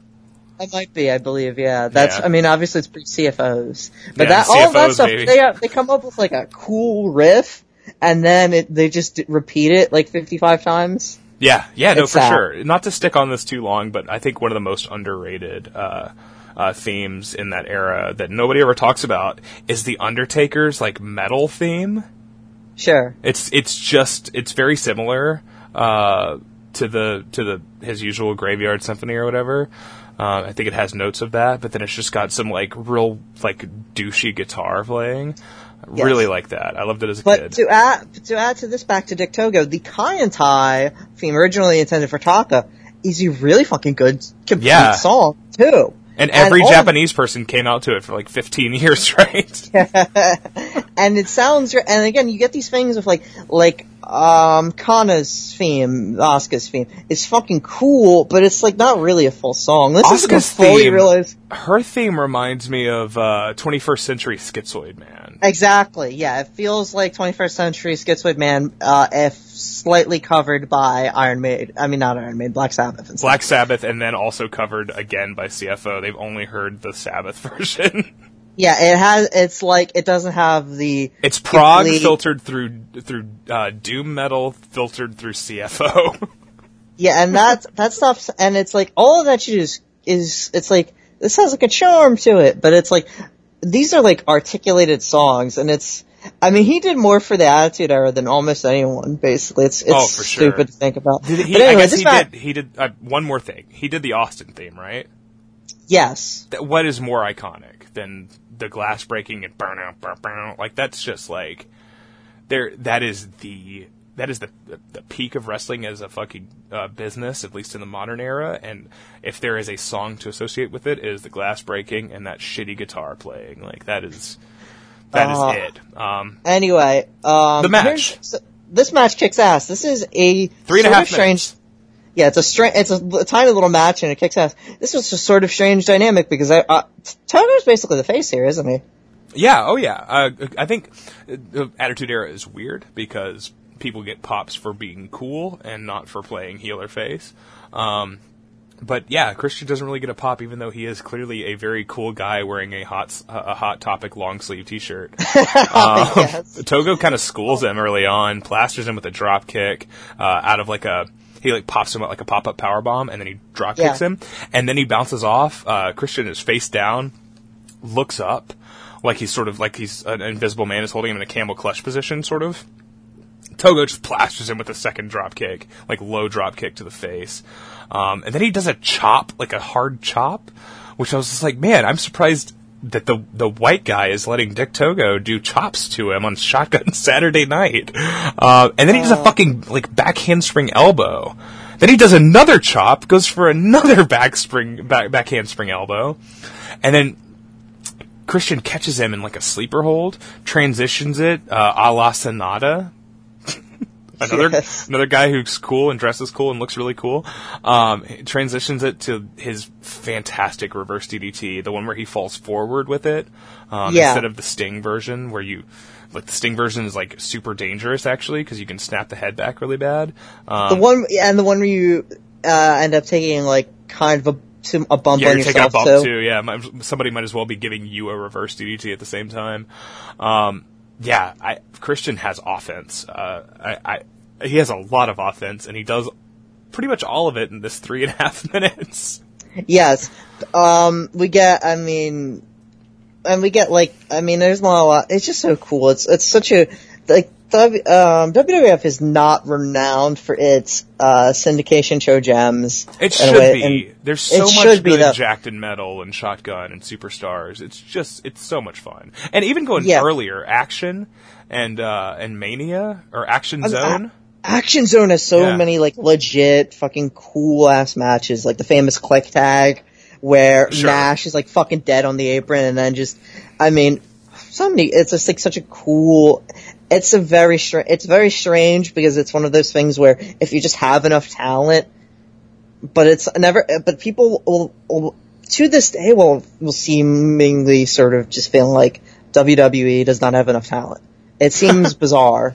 I should be, we should be watching main event. I think. I think me and you should Here's- just watch main event in 205 and just be. I'm like going to say this stands. completely unironically because I was thinking about um, some kick-ass Jack Gallagher matches that we're going to have a Good Brothers episode in the like next six months. That's Yeah. just like ten short-ass matches. We can do that si- that fucking sick Gulak Gallagher match from the NXT Dude, UK title tourney match. Oni whatever the hell- Lorcan, B- Biff Busick, and Drew Gulak are wrestling at SummerSlam tomorrow. I fucking know, Pre-show, man. but like, Who gives a shit? That's a good enough. That's a good enough. and if it's five minutes, that's a great five minutes because uh, as as we've shown, as we've been shown, Oni Lorcan can have the greatest five minute match of all time. Him and Drew Gal- uh, uh, Drew. Drew Galloway, Gallagher, uh, that's the other guy. Uh, Drew Galloway from from NXT from like April of last year is one of the greatest five minute matches of all time. So even if they go five, if they go twenty, forget about it. Um, Yeah. Drew Gu- If they get- uh, Drew uh, Cordero is going to be losing his fucking mind for that. You know it. I, Yeah. I'm I'm so proud of those guys. Uh, even if they're on the fucking the D show or whatever. So Who fucking gives a- cool. Who fucking gives a shit? Yeah, they're getting paid. They, they, yeah, it's like wow. It's like like they, there's always a story that Shannon Moore like like I think it's like it's like what what was it like to be wasted on the WWE roster? And it's like well, I got a house and a truck out of it. I paid for all of these tattoos, and I had plenty to spend on more. Like, come on now. Um, It's like it's like uh worse things have happened in my life. Like, Yeah, for uh, sure. Yeah, It's Uh, better than but it- teaming with Jesse Neal. Um, we, hey, me and Jesse Neal went 25 minutes with uh, with with the Outsiders the other night. It was the worst night of my life. uh, yeah, no, fuck that. Um, Christian's offense, flying tornado DDT, like leaping from the second and doing a 180 spin, really cool. He does a falling forward power bomb. Uh, Yeah. Togo keeps kicking out of this big offense, and I was just like, "This has got to be the end, right?" And then Togo actually makes a late, uh, late match comeback, hits an awesome power slam, uh, and I think at some point here, uh, oh, this is yeah, the power slam gets a near fall. This is where Kevin Kelly does the one, two, we got a new champ. No, just two, which is super funny to me. Kevin Kelly, three minutes into a three and a half minute match, doing the like big, big match near fall. We got a new champ. Oh, so close for Dick Togo. who was wearing jorts and a fucking ripped up, uh, I don't know, like uh, screeching weasel T-shirt or whatever the fuck he's wearing. Um, yeah, for the for the uh, little red belt. I actually love that that belt. That belt's cool. still. Do you remember that story that John Thorne told where he was like trying to get uh, Gilbert to come and do a signing at an AIW show, uh, and he was like, "But you have to bring the light heavyweight title. It's it, it, if you're gonna take photos at the show, you have to bring the light heavyweight title." And I think Gilbert was like, "I don't, I don't have." I don't have one of those. I have no clue who would have that. X Pac? well, the deal is, is you get it made, and then you, then you, then you, Of course, yeah. you bring in Jerry Lynn and you bring in you bring in all the illustrious history of light heavyweight champions and you just put it on them for for photo ops. Uh, and then and then that's step one. Then step two is question marks, and then step three is dollar signs. exactly. um, and then you know, basically, and then we get Togo, or uh, not more or less running into uh the.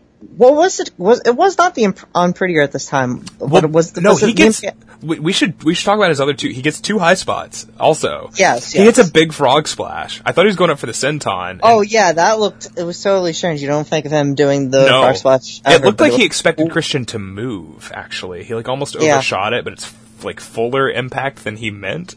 And then he does go up and, and goes for the senton, uh, which the other commentator besides Kevin Kelly, I'm not sure who it was, but he says that's an interesting move.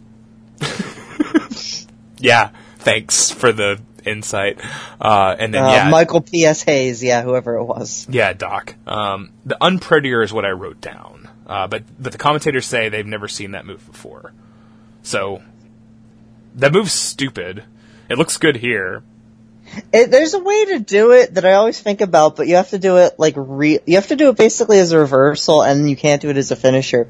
It's an invert. It's like the in- it's basically a lethal uh, injection sti- type of. If you just throw it out, people would flip their fucking shit. But it, everyone bitched about that as a finisher Yeah. for years. Oh, like yeah. the kill switch, but it's like it's The kill switch Is that what he called it later on? yeah, yeah, that which is funny to think about that in like the PG era that it got a more problematic in. What's there's another name for it, right? The the impaler is that the impaler? yeah, yeah, I think yeah when uh during the vampire goth era, God. Yeah. So that's probably We were what it would have talking with big here, beef right? about uh, about you know about Edge and people just like loving and like how like John uh, a foreign um apparently that's like but it's like man who doesn't love sexy goths yeah. No. Of course. That's of true. course. Anyway um Yeah, no, this is cool. I'm going to link this for sure. I'm going to link all the stuff that I can, and I might upload a couple things for the purposes of this because I want people to see this stuff. Uh, but Dick Togo versus Christian, three and a half minutes from Shotgun Saturday Night. A okay by my standards, man. I'm I'm I'm down. absolutely Um, all right, so after this, he worked through '99, I believe. Um, I got his cage match up. I want to get a sense of like what he was doing. Um, and let's see, '99. He he actually doesn't work in Michinoku Pro again until 2001, which is kind of shocking. yes um he is part of the exodus for Osaka Pro Okay, so that's what happens. Uh, ca- Yeah. Do you know? Does Delfin have a falling out with? Uh, right, Super Delfin, of course, created Osaka Pro in '99. Uh, yeah, I think there's a somewhat of a.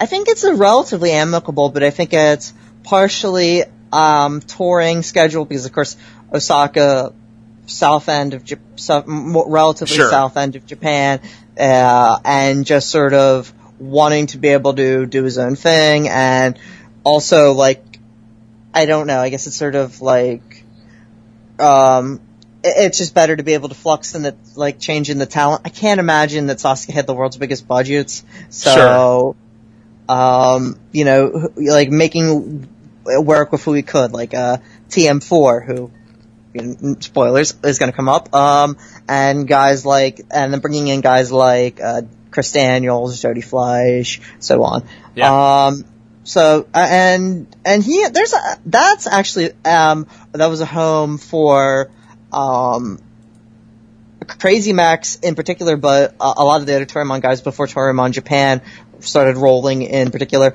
Like that's just sort of like he was calving, and that '99 uh, run of Mission Pro is actually very very good. Um, I haven't seen a whole lot of it, but yeah, it's it's sort of the proto Toryumon, I guess, right? They, they Yeah, they it's- rely a lot on Ultimos guys.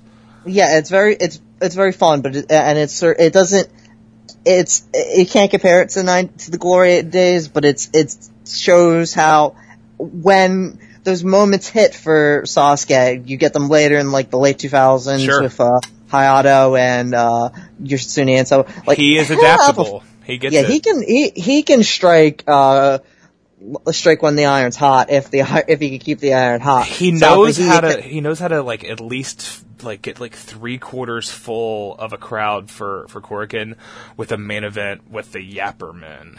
He's Yeah. he's good at promoting and he understands how to work an audience regardless of the talent that he has. Uh, Yeah. I think I, I don't think we'll probably talk about Sasuke anymore on this, but uh, it, I can't find any information on the split. Um, but I do see As that far as I know, it was it was basically amicable, and then there is the a semi reunion um by about 2003. So. Okay. Well, so Dick Togo works his last W- WWF dates. Um, it looks like in early '99, working Puerto Rico, uh, Idabué, Puerto Rico. Um, Yeah. Quinones, I guess. Um, is that right? That's, is that the guy's Yeah. name? Uh, yeah, Victor Yeah, yeah. Quinones. Uh, WWF slash IWA Puerto Rico house shows. It looks like, which is I don't know. th- I'm sure this isn't anywhere. Uh, but he wrestled Pantera. He teamed with Takamo- Taka Uh, that was in February. Was the last time he's got a listed for cage match. I believe that yeah, there's a uh Ricky Banderas match that I believe That's is right. not- that I've heard isn't great, but at the same time, I don't know that that's peak. I don't know that that's peak for when I would want to put those two guys together. If you put those two guys together in 2010, Well, sure, um, sure. different fucking story, but yeah. still. Togo hadn't like unlocked his like intense brawling skills until like the mid 2000s. It's thousands. a program is very interesting. Yeah. Um, but we're not talking about. Well, I, I do want to say he does he does appear on the first ever Osaka Pro show. Uh, the first tour is called the Osaka Pro Debut Spicy Series. Um, oh, you there?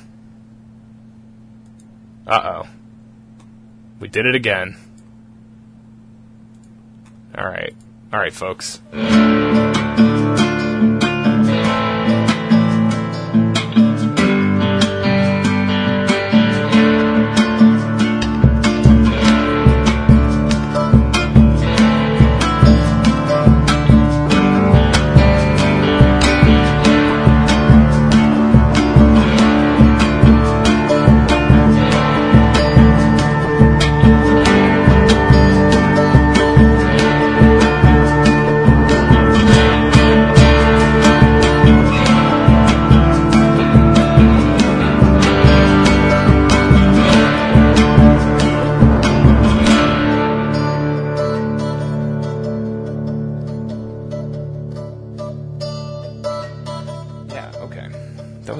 Had one of those in a while. Yeah, that was very strange. Yeah. Uh, especially because it was like, all right, we got this shit done, and then like a fucking hour and a half in. something. Yeah, no, we're, I think we've I think we've done well. Um, we will get back to Osaka Pro here in a little bit, um, but first we have from 2002. This is August 25th. Is right? Yes. August 25th Yes. for the Tohoku Junior Heavyweight Title, the tournament final.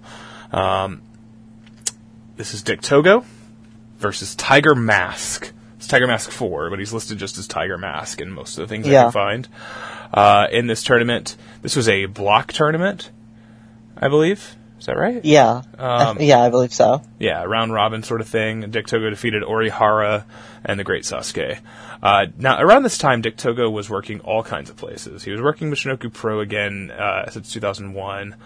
Um, he wrestled in Mobius. Do you know what that is? yeah, or Orihara's weird yeah, fed. yeah. Um, I, I, love that. We love that man so much. I've never watched Mobius, but I knew that it was Orihara's thing. He's the best. Um, he worked uh, at DDT Max Bump that year, um, which is one of their you know yearly shows. He worked a Toryumon show. Uh, he worked a few Zero One shows. He worked WEW, the Kanemura company, of course, the post FMW uh, Kanemura project. He teamed with Gato and Jado uh, at, at the Tokyo Dome for New Japan.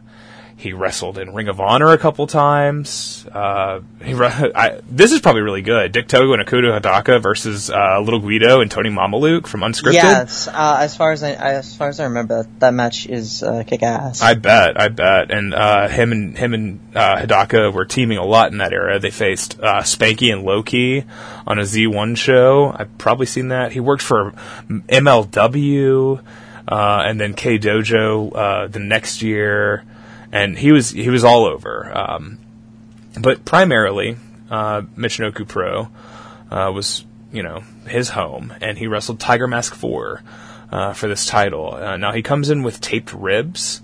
Uh, the, and the Tohoku uh, Junior belt, I do want to say, later held by guys like Fia- Fujita Hayato, F- Fujita Junior Hayato, or Hayato Junior Fujita.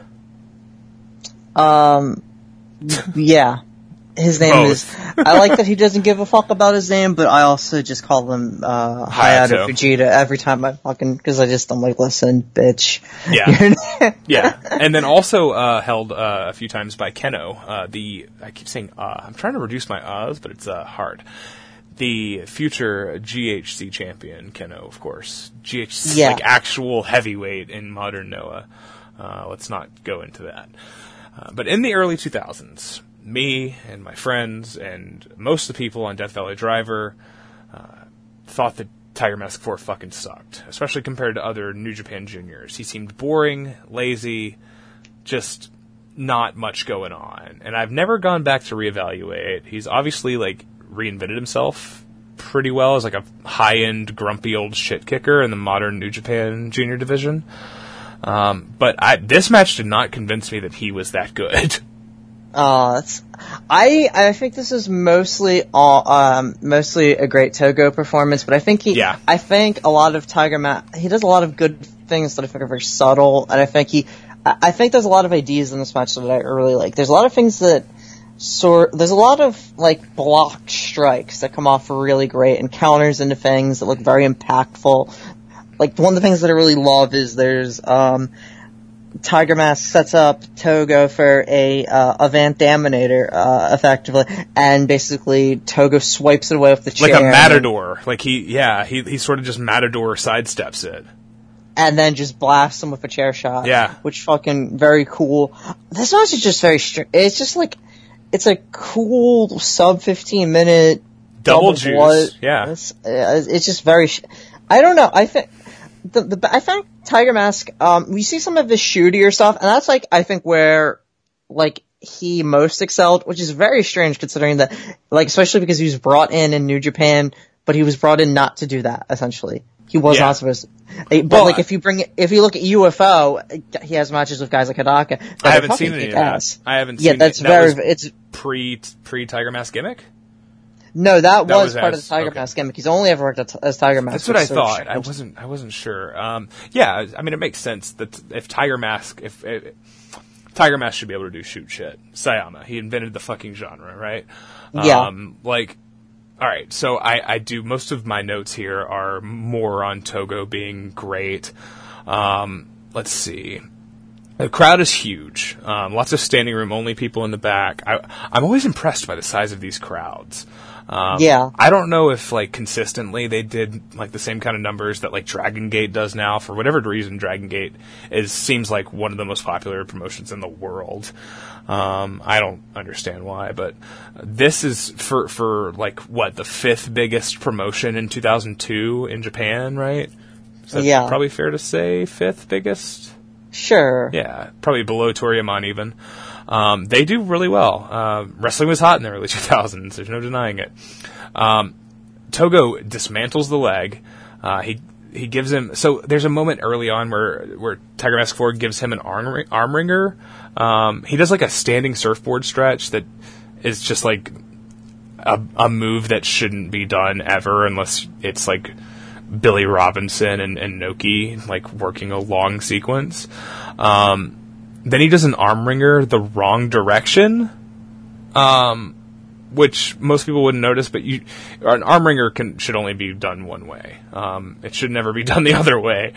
Uh, he, he grabs uh, he grabs that arm ringer, and then Togo gives him like a hellacious dragon screw, locks in a tight figure four, wraps his leg around the post, bashes it with a chair. Uh, then he's like removing the turnbuckle pad, smashing his face into that, ripping his mask, back of the chair into the forehead, like the spine of the chair. Um, the, Togo. So watching Tiger Mask 4 do an arm wringer wrong, and then watching Togo just fucking dismantle him, um, just really led to me being like, oh yeah, I I still don't think Tiger Mask 4 is very good, and this is this is him getting outclassed in every way, not just in the story of the match, but in the meta story of just he just is not he is not up to task in in my opinion for this. Um, but you like them, right? I mean, I don't mean to.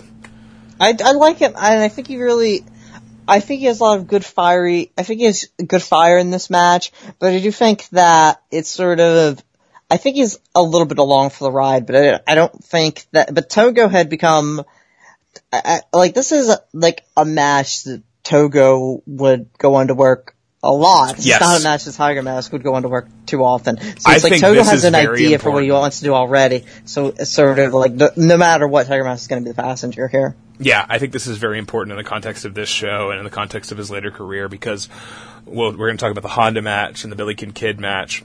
I think it's those those are matches where he is the the, the maestro, but not working as a maestro. Obviously, um, they're matches with bloodshed and him just sort of leading a guy who isn't as good. You know, quite quite frankly. Um, Tiger Mask 4 isn't as good. Antonio Honda, definitely not as good. Billy Kid, definitely not as good as Dick Togo. Very, very few are.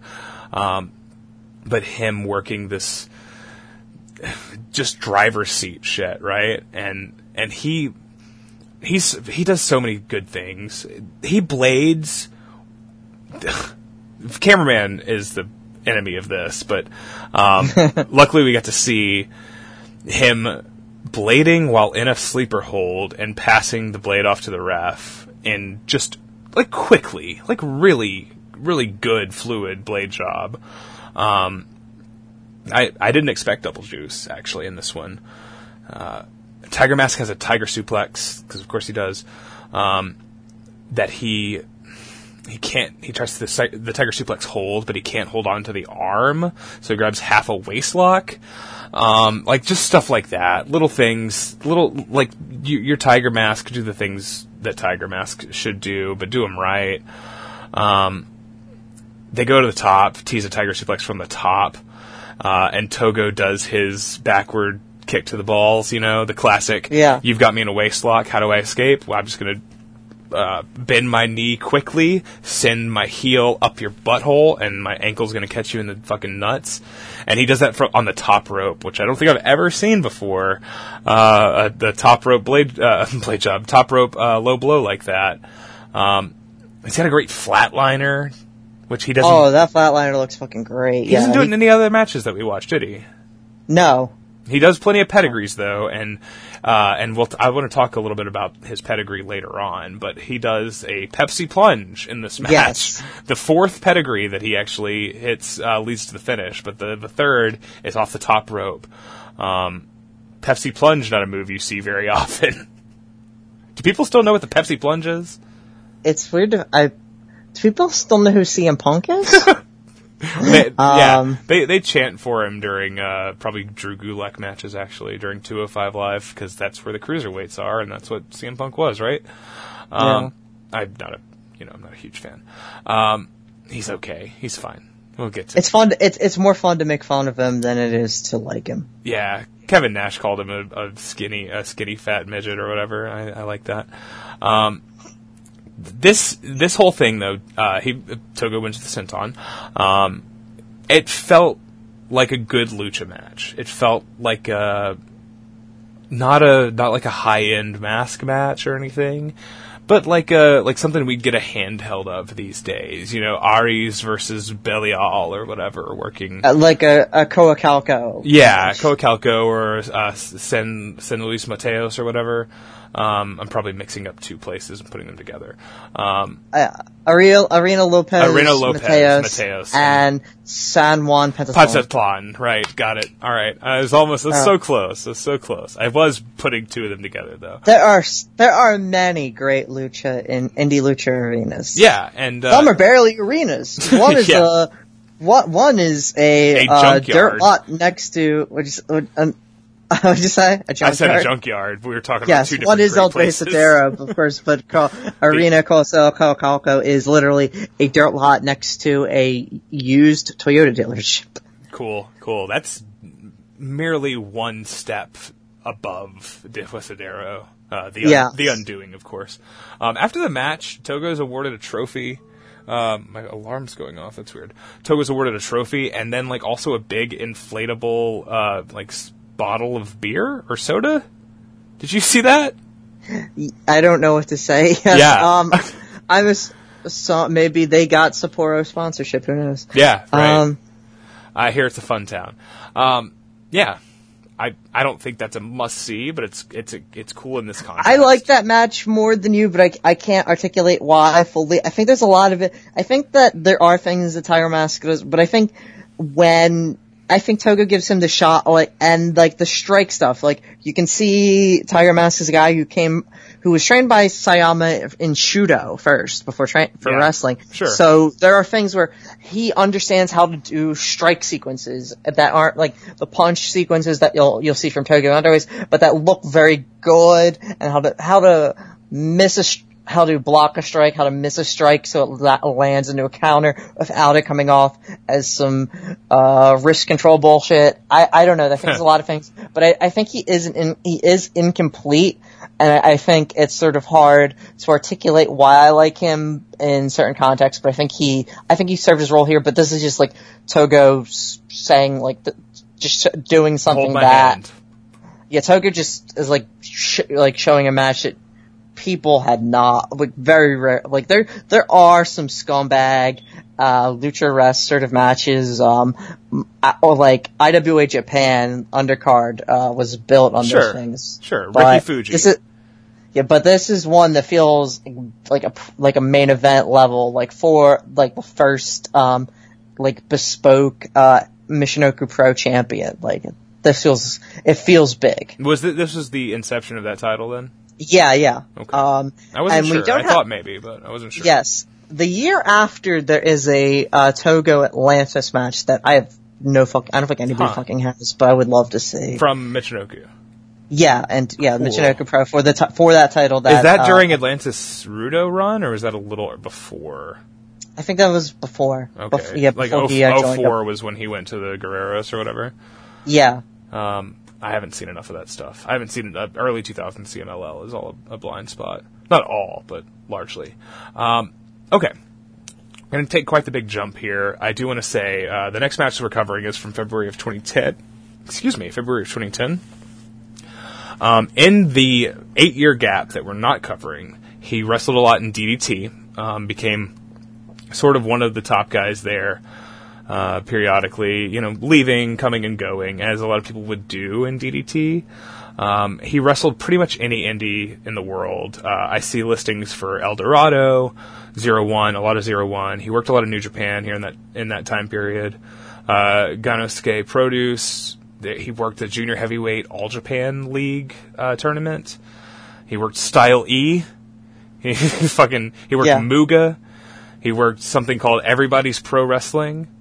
Uh, just every everything that you could think of. I think he probably worked every promotion in Japan. I'm sure he probably worked Noah at some point, but I don't see it here. I think Um, he worked Noah, um, maybe in the 2010s. I think he's in a ju- he's in a junior tag league. That I'm makes cer- sense. I'm pretty sure of that. Yeah. That makes sense. He worked a, co- a company called 100% Lucha in Buenos Aires, uh, Argentina in 2008. Uh, I wonder if that's anywhere. Probably not. Um, lots There's of uh, and there's some big matches. Um, the IWA East Coast match, which I think you're going to Right. get to with Chris he Hero's did ladder that. match. He did that and two DDT shows within the same week, and it was between them. He flew to IWA East Coast to wrestle Chris Hero in a, a ladder match, and then flew back like the next day and worked DDT a day later. Um, yeah, What a, what a guy! Um, so the the Sanshiro Takagi cage match, which is is sort of oh, a I've never seen him- that. It's basically him. I like Takagi a lot. He has a lot of personality, but he's not a great wrestler. That is Togo carrying him along for the ride. He and can work. He can work brawls. He's good. He's good Yeah. in a, a weapons thing. Obviously, him and I him and Mao. Yeah, I like to, I like Takagi a lot as a personality. I think, and he fits that role. But man, Didn't he have Togo- a big like him and like Mikami maybe, or maybe it was like some weirdo Poison Sawada Julie had like a no rope barbed wire match at some point in the early 2000s. That's like pretty brutal. Yeah, that Takagi ring a bell? was not. Yeah, Takagi is not without his uh, ability. Okay. but that's that's a and that's a good match for him. But man, Togo in a cage because there's Yeah. the, uh, just like working like a big cage singles, like a double title match. I, I think it was for either the um extr- he had the KOD and uh, Takagi either had the DDT Extreme or the uh, Iron, Iron Metal metal Heavyweight. heavyweight. Yeah. Yeah. so it's a, a Heavy weird metal, match. heavy metal weight. Sorry. Yes. Uh, we both said it wrong. Um, so in this time period, he is also Francis Togo or Francisco Togo.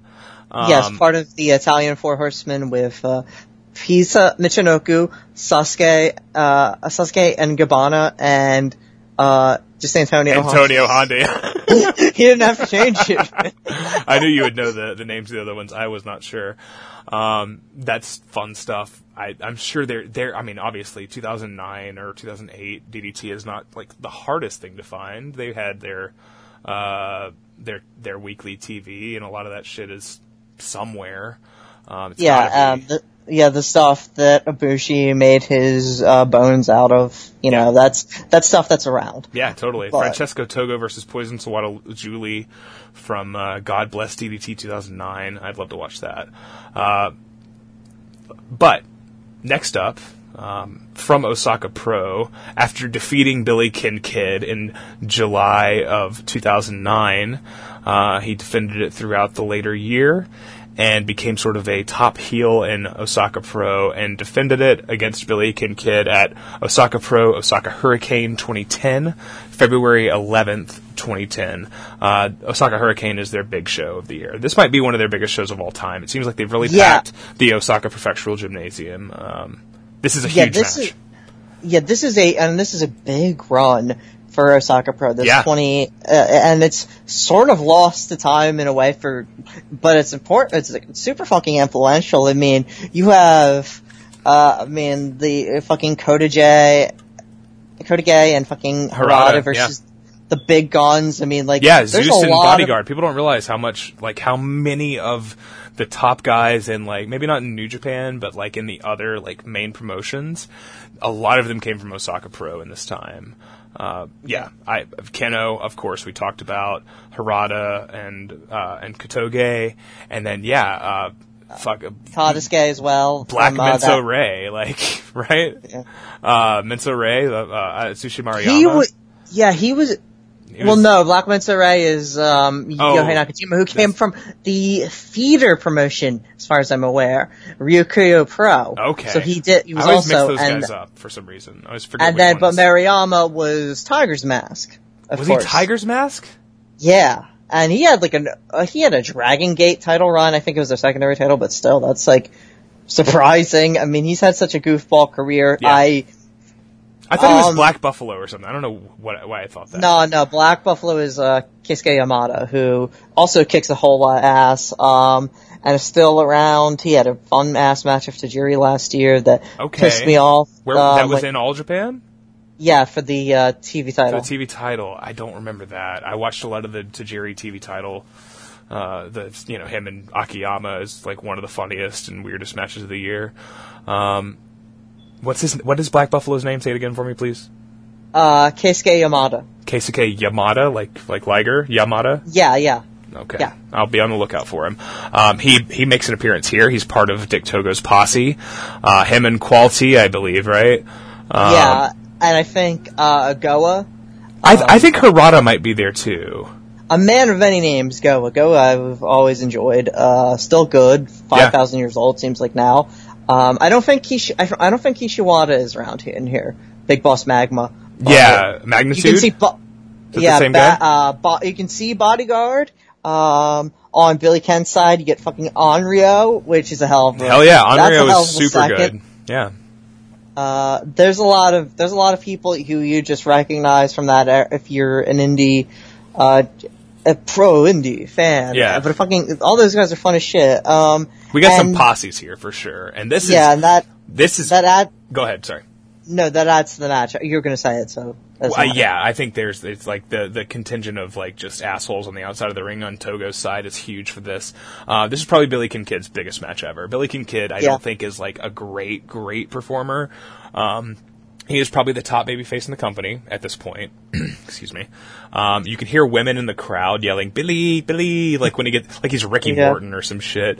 Um, but He's a Di- ve- I think he's a very good like selling babyface. yeah. Oh, he's great. He's very, Dick beats he's very sympathetic. He's not an offensive powerhouse by any fucking stretch, but His he- offense in general is not super good. Um, it, it's not yeah, it's not embarrassing, but it's No, not like yeah. his focus anyway. It's not like Um, it's not like Dick is wrestling uh, uh, Kazuchika Okada here or something. It's, Yeah, it's like he's yeah, wrestling. somebody no, go ahead. He's, he's wrestling a little dude who's, supposed to get his ass beat Yeah. and then make a nice comeback. Make and nice that's what. Billy Ken can do. He and this is a very mask. He this like is no, it's it, this is like this feel this feels like um like old lucha guy beating shit out of like young lucha guy. This this Uh, is the yeah. most lucha match I think that we watched. and I think Osaka Pro is very much Osaka Pro. Um, I think Delfin is the guy who really had an appreciation uh, for Definitely. Lu- yeah, for apuestas. Um, there's a big Tiger's Mask Black Buffalo match where, um, I mean, because that's such a big. That is like That's maybe, where Maruyama loses the mask. No, that's where, That's where uh, Buffalo. loses I don't mask. think I've ever seen that. I would like to Yeah, watch and- that. and that I mean that's like our like their version, of course, of the uh, Tiger Mask Black Tiger feud, but based Sure. around the Osaka Buff, uh, the Osaka uh, baseball teams. The um, I forget exact the the Hanshin Tiger, Hanshin Tiger, the is that, but I can't from. It's the Orix. Or, I think I, don't- might just. I, I wish I could help put those pieces together, but that sound, I mean, that sounds cool. I don't know anything about that stuff. Yeah, it's just Um, it's just cool. That it's just like a fun version of the classic Tiger Mask, Black Tiger, but just like made re- local, regional, Yeah, and made I think that was a huge part of why Osaka Pro was as popular as it was, is because it harnessed its region, and it Yes. was it was very much it was it was uh, Osaka to the bone, right? It, yes, in, in a way that DDT, when it's been its at its most popular, feels like the Tokyo Fed. Sure. In a way that no none of the. They harness the energy of Tokyo so well. Um, it just all the perversions and all of the sincerity and all of the lack of sincerity when when necessary. If you want to, the lack of sincerity, of course, being the years long Takashita title reigns. Um, Oh. Yeah, I like it too. Uh, the the commentators do mention it's a no DQ match at some point because uh, because I, I hear that because Togo's It'd working. fucking a- bad if he didn't shut so, him in. so Togo Togo beats the shit out of him, works his lower back. He does he gets him on the ground uh, on the floor and runs along the ramp and does his high he does his like uh, rolling senton off the off the ramp to the floor. Uh, Dick is we'll, we'll talk more about his his assorted rolling sentons. Um, he does a few more, uh, and then he puts him in the ring and. Billy Kid's head is basically under the bottom rope. He's face down, and his feet are like pointed towards the center of the ring. So he's perpendicular. Is that the right? He's like the same. So Dick does his high arcing like uh, Eddie Guerrero slingshot Um, senton. he is parallel. parallel. Thank you. yeah, you. he's parallel, but from I'm, the opposite. I'm really bad at things. Yeah, but it's but he does it in the opposite way because you perp- usually he does it to a perpendicular opponent okay. and like lands like this way he like lands like right in the lower back slash ass And the ass and the legs. which, It's which looks really cool. Yeah. Which does look great. Yeah, it's it's a it's a pointed, uh, focused attack. He then puts him in like a body scissor and just starts ripping at his mask, like untying it. And that's when I think they they mentioned um, that that it was a. Uh, a no DQ match. Also, at some Which point in here, he does the fucking choke breaker. So our boy is MDK. Yes. Um, of course. Uh, but yeah, I- the the mask stuff and the fact that he's tampering with the mask and the commentators feel the need to say that it's a no DQ match at that point is a testament to Delfin's like strict adherence to what what his his idea of lucha was.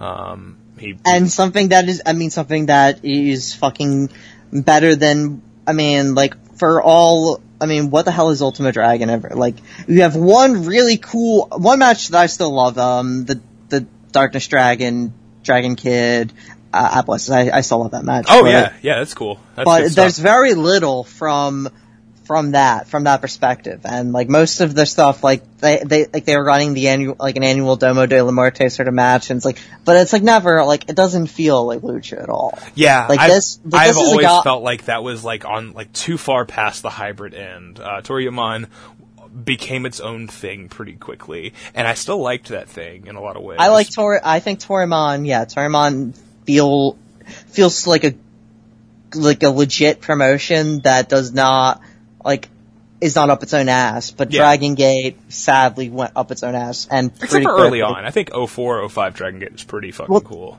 yeah, there's some good stuff, um, especially like, uh, it's always like, especially with some outsider stuff. That, um, to bring them back up, Kishiwada, that, that's, I think, a unique title reign that, like, that is sort of, that they probably wouldn't do, like, five or six years later. Sure. They obviously do, but uh, that, ma- Well, they just do, they would just do Shingo because Shingo is Kishiwada, and he's also uh, like Dragon Kid. He's all the things. He's he can do it all. They, they love that fucking guy.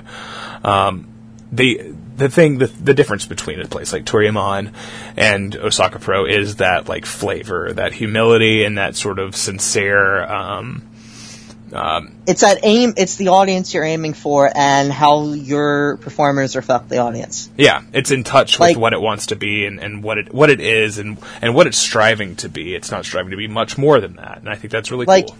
Like it's fun to think about last year when um, the big Osaka show for All Japan when Bodyguard won the All Asia Heavyweight and Zeus, Zeus, Zeus the Triple Crown and Billy Ken was in their corner. And it's like like Bodyguard like fucking got into the business because he knew Billy Ken Kid and Black Buffalo from like from like they trained at his gym and they were like drinking buddies. And he got in the business when he was 40 years old and it's just like that's perfect. That is like the Osaka sort of thing. Yeah. and that's all that felt all great. Like Do you remember like, Gordy? Gordy, the poster on Death Valley Driver, yes the I know. weird white guy who lived in Japan and was super muscular, and like he would go to all the Osaka Pro shows and like Yeah, drink with the guys. yeah he looks like a jacked Matt Forney yes Okay, sure, that's it. okay. Yeah, I don't think people reference Matt Forney anymore, but uh, last time I saw Gordy, I was thinking a lot about Matt Forney. I'm gonna look up. Yeah, it's that F O U R N E Y. F O Uh, R. He's a bald white guy with a crappy facial hair. Yeah, That guy really fell out. Uh, sadly, he was so funny. yeah, Matt Forney. All right. I haven't seen him in a long time. Yeah, I think Gordy is a little more attractive than him. Uh, Yeah. But Gordy, Gordy was a guy who posted a lot on Death Valley Driver. Uh, had his like own thread about Osaka Pro, where he would talk about, uh, like he would, I think he would share results from like a translated page. Um, but he would also just share a lot of pictures that he took, him and the talent, and he would just drink with these guys after the shows. It was super cool. Um, it was like sort of one of the reasons I got into Osaka Pro in like 2009, 2010 is because of his posts. So Gordy, if you're out there, um, I, I guess Osaka Pro doesn't really run much anymore. They, there's something that runs there. They've yeah, they've had they've come back, but it's very weird to figure out what the hell it is. It feels very Yeah. it feels very like legit shindy Yeah. by Japanese standards, sadly. Um, So But let- hey. let's let's we'll burn through this. We can get to the, the main event, the the, well, the kind of the main event. We got stuff to do after that too. Um, I do want to say, I thought, all right. So Togo rips his mask, um, and then he goes for a pedigree on the apron, um, and uh, Billy Ken Kid fights out, is sort of backing away on the on on his back. Um, Togo runs across the apron, and Billy Ken Kid sort of sort of gives him a monkey flip. you flip, yeah. And And- what was supposed to happen here? I think I think what happened is what was supposed to happen. You you Yeah. think that Togo's going to do a full like flip over the post, uh, but he doesn't. He just sort of goes headfirst into the top of the post. It looks fucking brutal. It looks great, and Yeah. it's a great momentum shift. Yeah, Um, there are some both out- really good momentum shifts in this. I, I think it would have. I don't think he would have been able to pull off like a full ass like, like Jerry inverted. Estrada. Yeah, and land on his own feet, and then been like, uh, and then Yeah. like wait for Billy Ken to do a dive or something. I think that would have been too much anyway. Yeah, and then But but Billy Ken cool. does do a big dive. He does a huge senton plancha over the post off the top into the big posse into Black Yeah. Buffalo and Qualty. Um, and Dick is busted open. And so Billy Ken Kid goes on offense here, uh, but Dick is like, I don't know, he he doesn't really have time for that. He doesn't really give a shit. Every time, uh, and this happens at a few other matches too. Billy Kid will hit a, a big Super Frankenstein or whatever. Then he does some more stuff, and Dick finds just a way not to hit like a big reversal, like a big high impact reversal.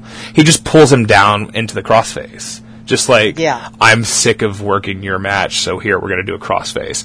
Or it- he gets locked in a waist lock and he does that low blow again. It's a, it's very much a. He, it seems like if it was a shoot thing, it's a keeping honest sort of thing, but it also is just like how to control the match against someone who is a not at your level and b like is better off selling, is Yeah. better off being the sympathetic guy. Yeah. Uh, well, so yeah, and and Dick uh, definitely lets uh, Billy Kid have his moments. Uh, he gets a uh, he, he like escapes a chair shot at one point. Like he's he's draped. He's sort of hung with his head hanging over the edge of the apron and his body like under the bottom rope and his feet still in the ring, right? Uh, Yeah. And and Dick goes for a huge chair shot, but he misses. Uh, Billy Kid then goes for a tope suicida, and it's he just gets all chair. Uh, Togo just holds up the chair, to, and it's a fast tope. Um, we see this spot a lot these days, I think, but this one's really brutal. And then at that point, as he's just dead on the floor, Togo pulls the whole mask off, goes in the ring, holds it above his head. Uh, Dick's an asshole, obviously.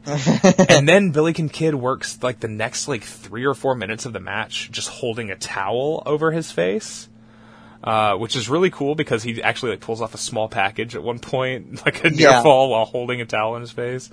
Um, he gets put up in the, the shattered dreams type position, um, and and uh, Togo goes for a flying knee, but Billy Kid drops down, still holding a towel to his face. Togo takes a very like Harley race type uh, Yeah. flying bump over the top to the floor, uh, very high speed, like uh, Sergeant Slaughter almost like.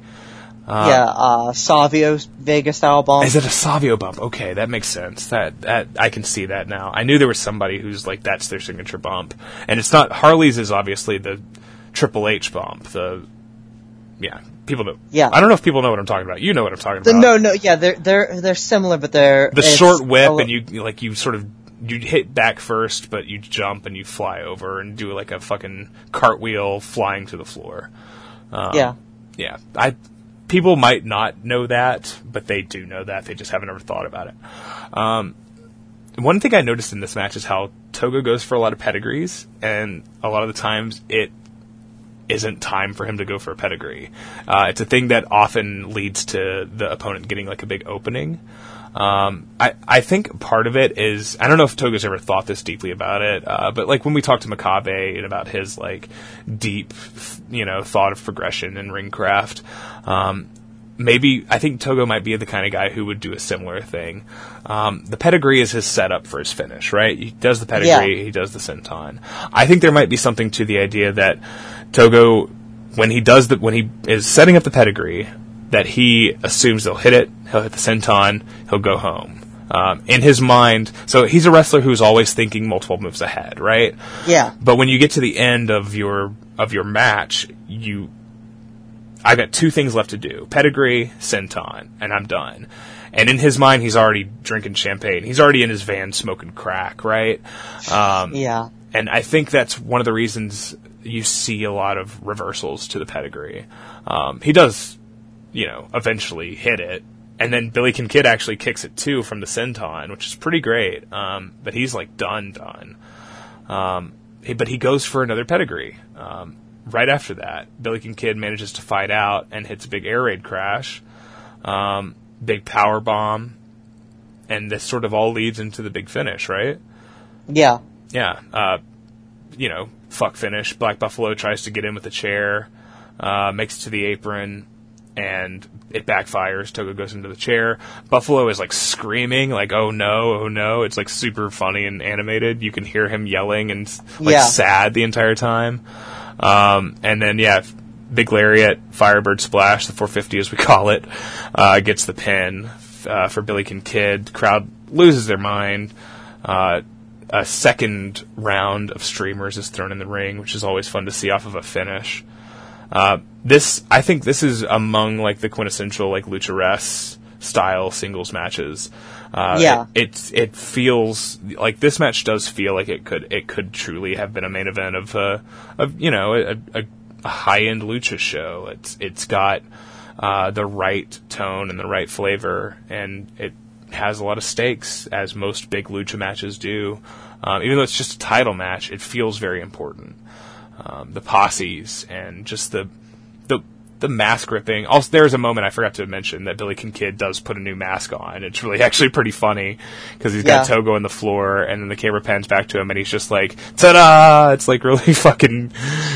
uh, Billy Kin Kid's good here. He's not a great wrestler, but he's good here, and Togo holds his hand through the best match of his career, and I think I had this as my number three match of 2010 when I uh, back in 2010 when I made that list. So I I loved this. This was not on the list that you gave me for this. Uh, this was one of my requests. I really wanted to watch this match again, and I'm happy to say it holds up. It's completely worth. Yeah, it's, it was. I was happy to watch it too. So, Yeah. um, okay, so Moving on to him hand holding somebody else. yes, not the final match, but main event time because Yeah. it's one of the best matches ever wrestled.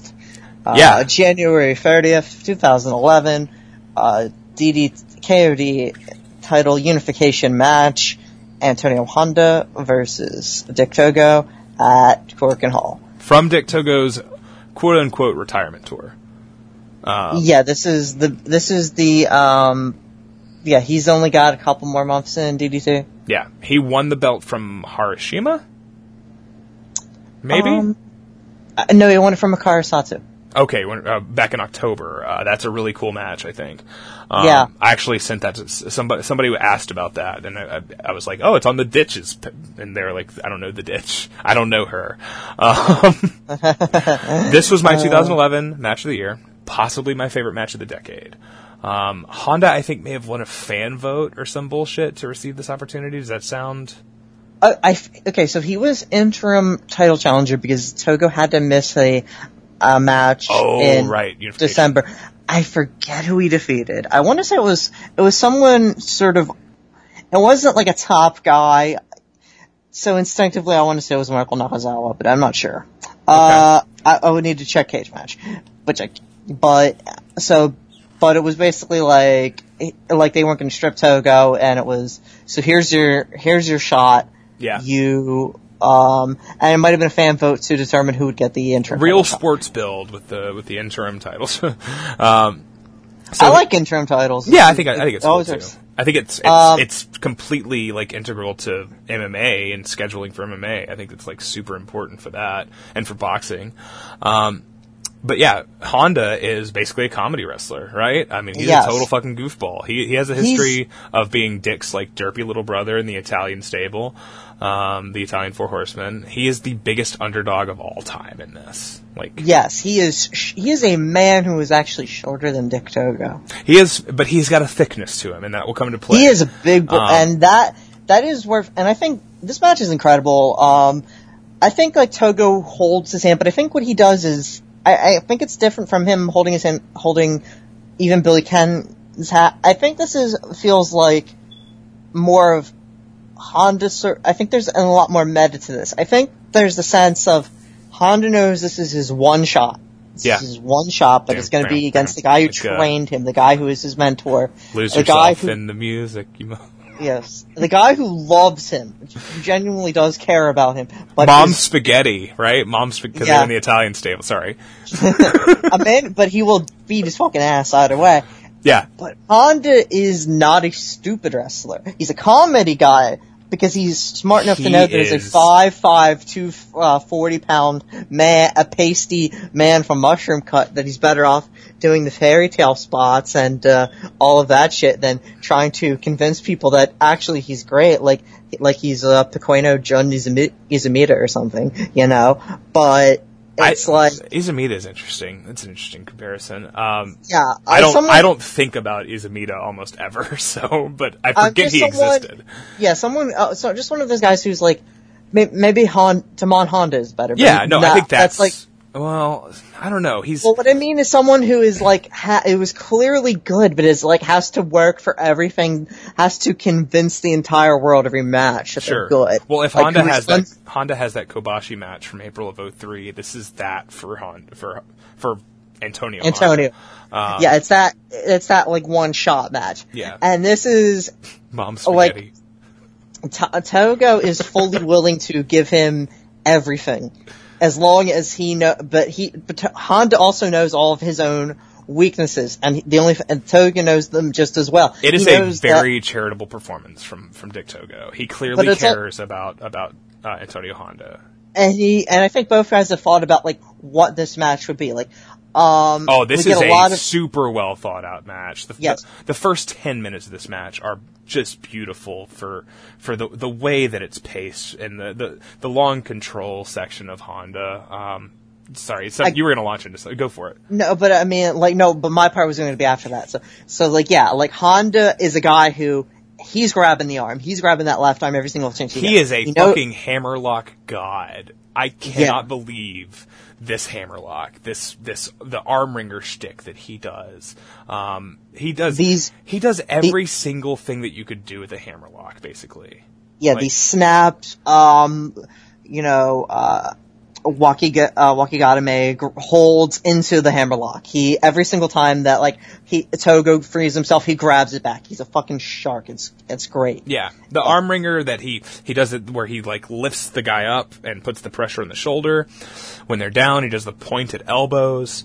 Um, just all of the best stuff that you could want out of an extended arm wringer and hammerlock sequence, like a top wrist lock that he, um, Togo like does basically does uh, like arm drags out of the top wrist lock. Uh, which is the top wrist lock, a completely forgotten hold these days. Like a, Yeah. a staple of like early '80s, like just rest hold, uh, uh, token grappling at the beginning of a shitty match. But a cool, a cool hold, the top wrist lock. It's the kind of thing that, like, it and the hammerlock, uh, like, those are things that, when done right, look amazing. I think of the Yeah. Arn Regal match from Slamboree. Oh yeah, sure. Um, I, SuperBrawl don't- '94. I don't remember it off the top of my head, but I could see Arn and Regal uh, doing Yeah. a lot of good hammer locks. Uh, he so Togo keeps like uh, arm dragging him over from the top wrist lock, and like but Honda fluidly like uses the momentum to get back the leverage, get back the upper hand. He uses like that extra weight because he is a, a thicker man. Um, yeah, every time he gets a chance to roll over Togo Yeah. and use that size, he does. It's cool. beautiful. It's and and then on the third one, Togo does actually break it. Uh, but then when Honda reaches his feet, he runs over, and Togo's like gassed. He's like he's still down on one knee. Uh, Honda goes and grabs another hamlock, hammerlock. It's this is it's just like masterful like '70s hold shit. I I I in my head, I, I love this match. Obviously, I've loved this match ever since it happened. And it was my match of the year 2011. But in my head, it was I, I only remember what happens post Blade Job. Um, I forgot that this is a just as pure old school fucking shitty grappling as as you can get. it's just it's very very scummy and and then you get your like basically and then we get to a transition and this is one part of like Togo and Honda each knowing like to- Honda knows his weakness it is cardio and it is the fact that he is a he is a big tub of glue, uh, tub of glue Yeah. and Togo gets on at body scissors and Honda's ready to die there. Yeah, well, he, so yeah, Honda makes a big mistake early where he releases the arm, he bounces off the ropes to go for like a some kind of impactful attack, and Togo's awareness just clicks in, and he kitchen sinks his ass, and yeah, we get a we get a pretty long control segment here. Um, there is, a, I think, there's an interesting like cognitive dissonance you sometimes have to do with wrestling, where the guy performing the role of like the dumb shit is doing it so well that in your head you know, well, he's performing this role so well uh, because he, Yeah. the performer has thought out the mindset of the character so well. Like it's a this is a high class performer um, playing the role of an idiot, you know. Yes. Uh, but Togo's obviously allowing himself for much of the early portion of this match to make these mistakes. Uh, he goes for pedigrees two different times, which is obviously something that I mentioned in the last segment. Um, two different times he fails to lock in the pedigree because he can't lock in the double underhook because he's had his arm worked over for the last t- 10 minutes. Um, he allows himself to make these mistakes. Um, and then find other openings. And it's interesting to like consider the amount of forethought, uh, as well as just like on the fly understanding of pace and like checking the pulse of the audience, right? That must be going on in the moment in Togo's head. He's clearly a master, but I think Honda is as well because he is in there. He's he's the character he's playing is one that is uh, one of like subverting expectations, allowing himself to play like vulnerable, vulnerable dumbass, uh, comedy guy in over his head, but also 1977 wristlock savant. It's like a it's this is a great performance by both these guys. They both complement each other so well. They both clearly like love each other as people, or else this wouldn't gel as well as it does. Yeah, the, like you can see, like the idea is fr- from Honda's standpoint, it's like, what? Okay, I'm facing Dick Togo. This is the guy who trained me. This is the guy who's been my mentor.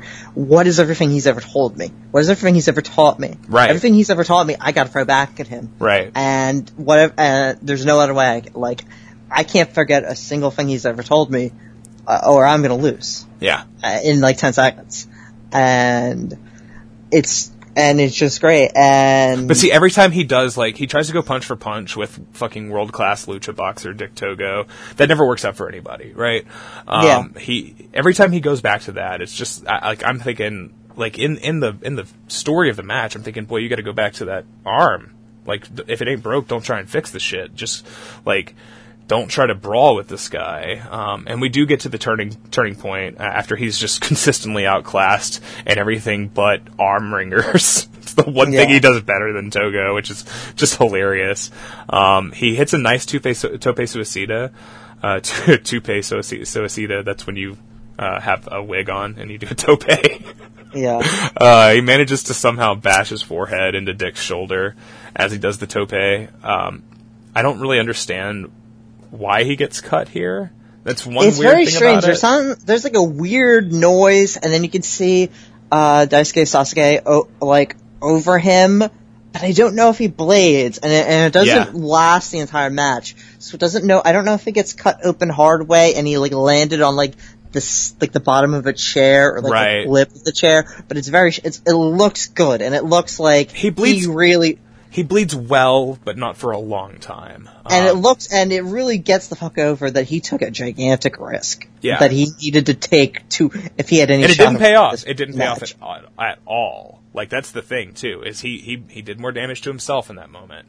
Uh, but he still fights. He gets his fucking forehead stomped on, uh, like precision punches to the cut. Like, uh, uh, what Dick does, like a, a big fist drop. You know, Dick, you yeah. know, he's watched plenty of fucking Memphis for sure. Um, he so Honda gets up and at some point here he starts doing the like the the Terry Funk esque wild swinging lefts Yeah. and rights, but Togo's just backing off and peppering him with those punches. Um, Togo grabs a sleeper and Honda just looks sad. Like he's just and he's down in the sleeper and Togo like does like the headstand for extra leverage, which is completely unnecessary. Um, and then we, we get a really good tease of like the, the three arm drop KO, the old school, Yeah. you know. Uh, and when when the third arm drops on Honda, he does like a little windmill thing with the arm. That's Yeah, like super like- goofy and great. it's super. It like it's like I have to get the circulation back. It's one of those things that seems sure. It's very. It seems thoughtful, but also seems so goofy at the same time. It's it's very. I don't know. It's very. Ant- Antonio Honda is the guy who has fought. I think that. I mean, we're talking like nine years, eight years later, um, on a career that is where he is a DDT mainstay for a reason. Sure. And it's like he is a guy who understands how to look like an idiot in a genius way. Yeah, and, no and still hold some credibility. Like, yeah, some legitimate credibility, and, and look like he had a great match, or not great match, but he had a good match with Takeshita last year. On a, Uh, yes, on very, very show. good, and it it was very like a He got some near falls in. I believed him. You know, like yeah, Yeah, like and like you know he got in his sort of he got in his uh gone the little fox spot.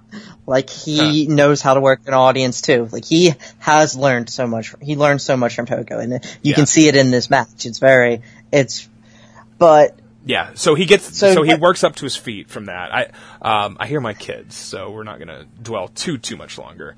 Um, I he works his way up to his feet, elbows out of the headlock, hits the ropes, get cut off with a hard clothesline, comes back immediately with this clumsy super kick that just inexplicably lands right on the money, and then they do Oh, a big double him. yeah double clothesline spot for like a, the KO ten count uh, tease.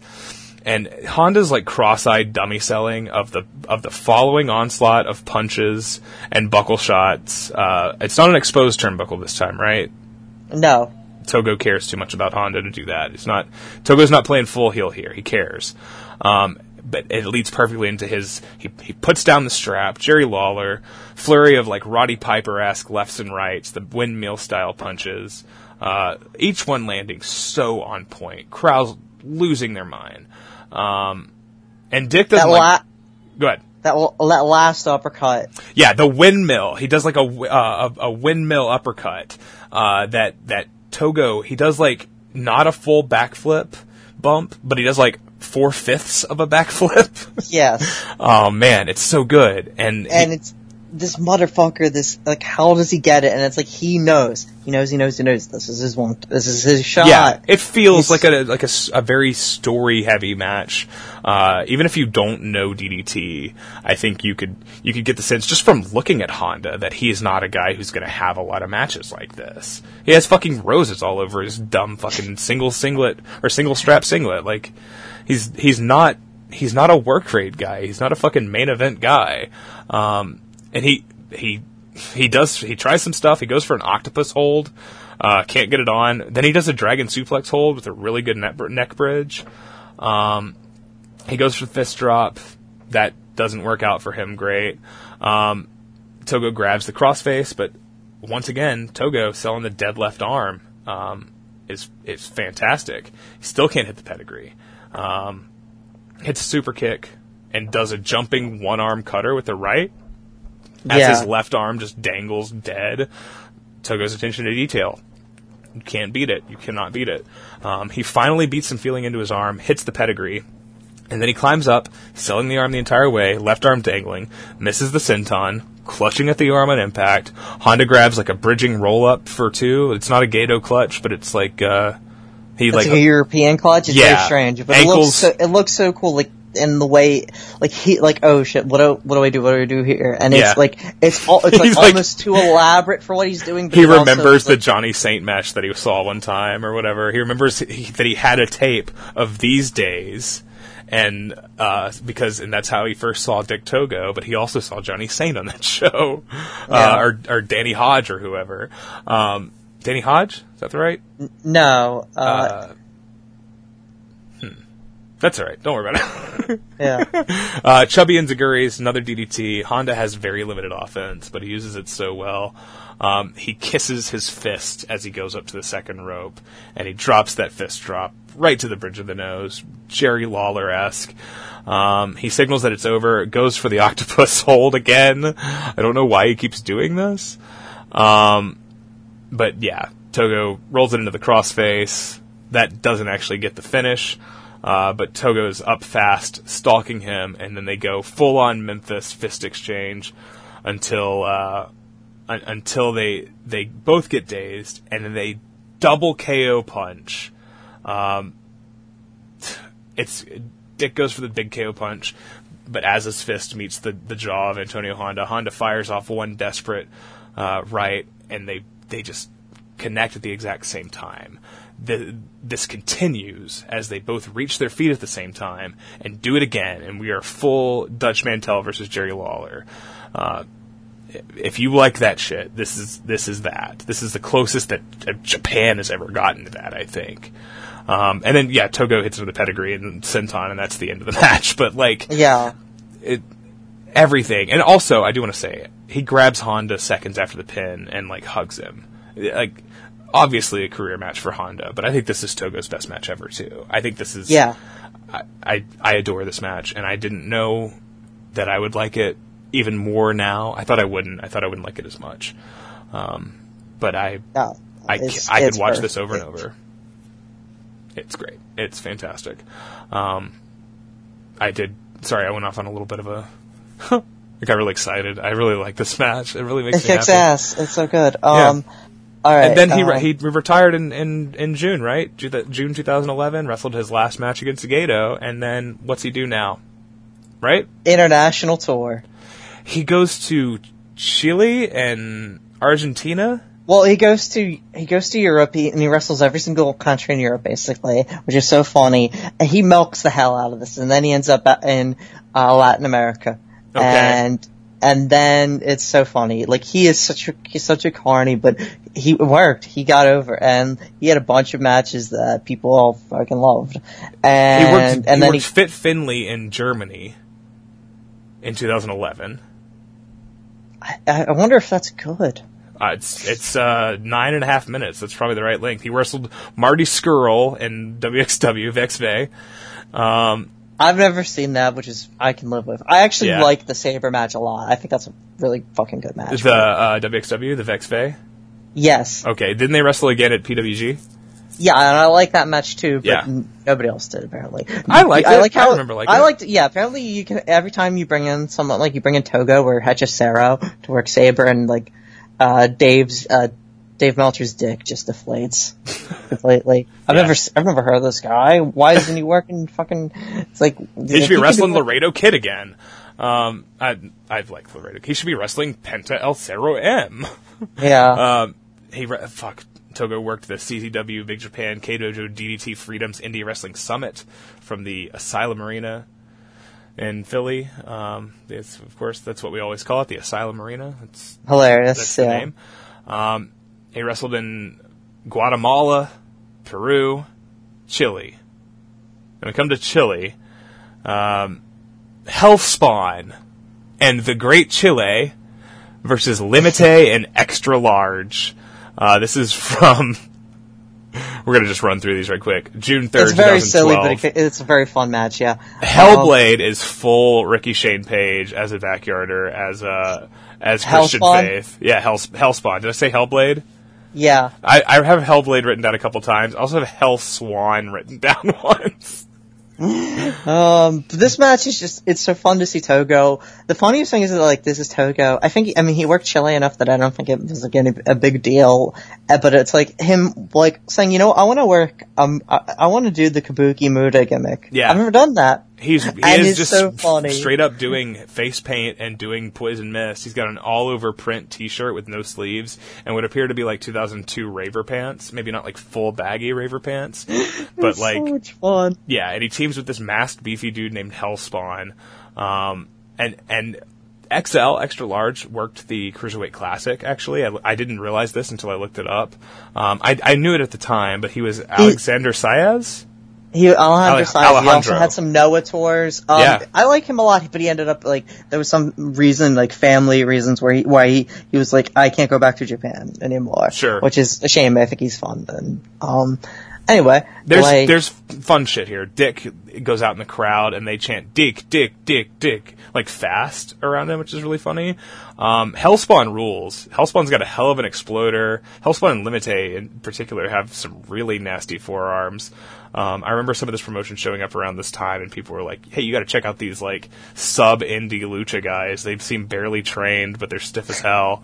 Um, Limite really impressed me a lot. Um, some Yeah. nice variety, good punches, hard chops. very yeah, like real. You can hear the impact on all the shit, which is nice. Yeah. Um, There's a there's a like- moment too where uh, Togo. Uh, all right, so Togo grabs XL on the floor and carries him over to the guy filming this on his iPhone, his iPhone three, I presume, and uh, slams his head into the chair next to him, uh, like the shitty plastic lawn chair. And I was thinking, like, he did that because he Togo recognized that that was the person filming this. He's playing to the camera, even though it's just an iPhone three.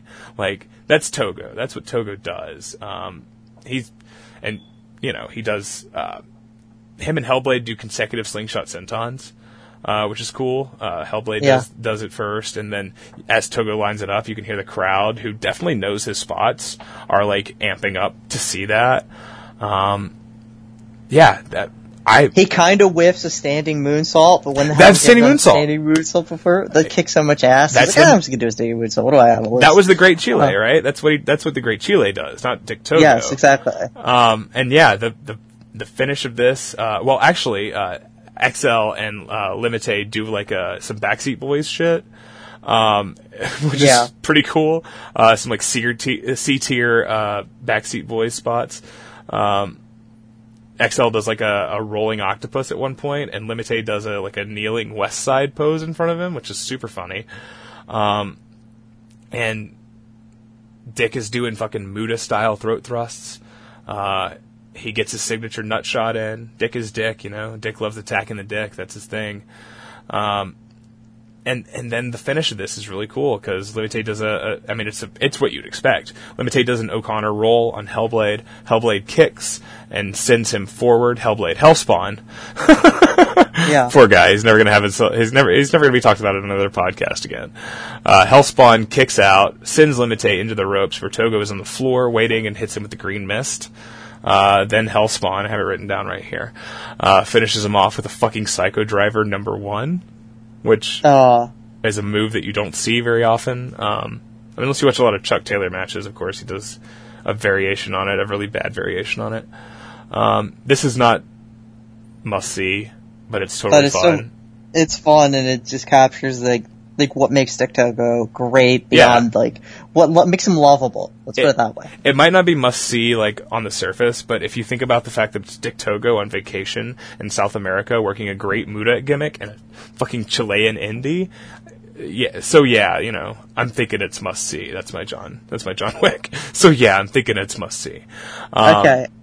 and and then what does he do for a few years? He he wrestles uh, pretty normally, uh, or no, he he takes off for like four years, right?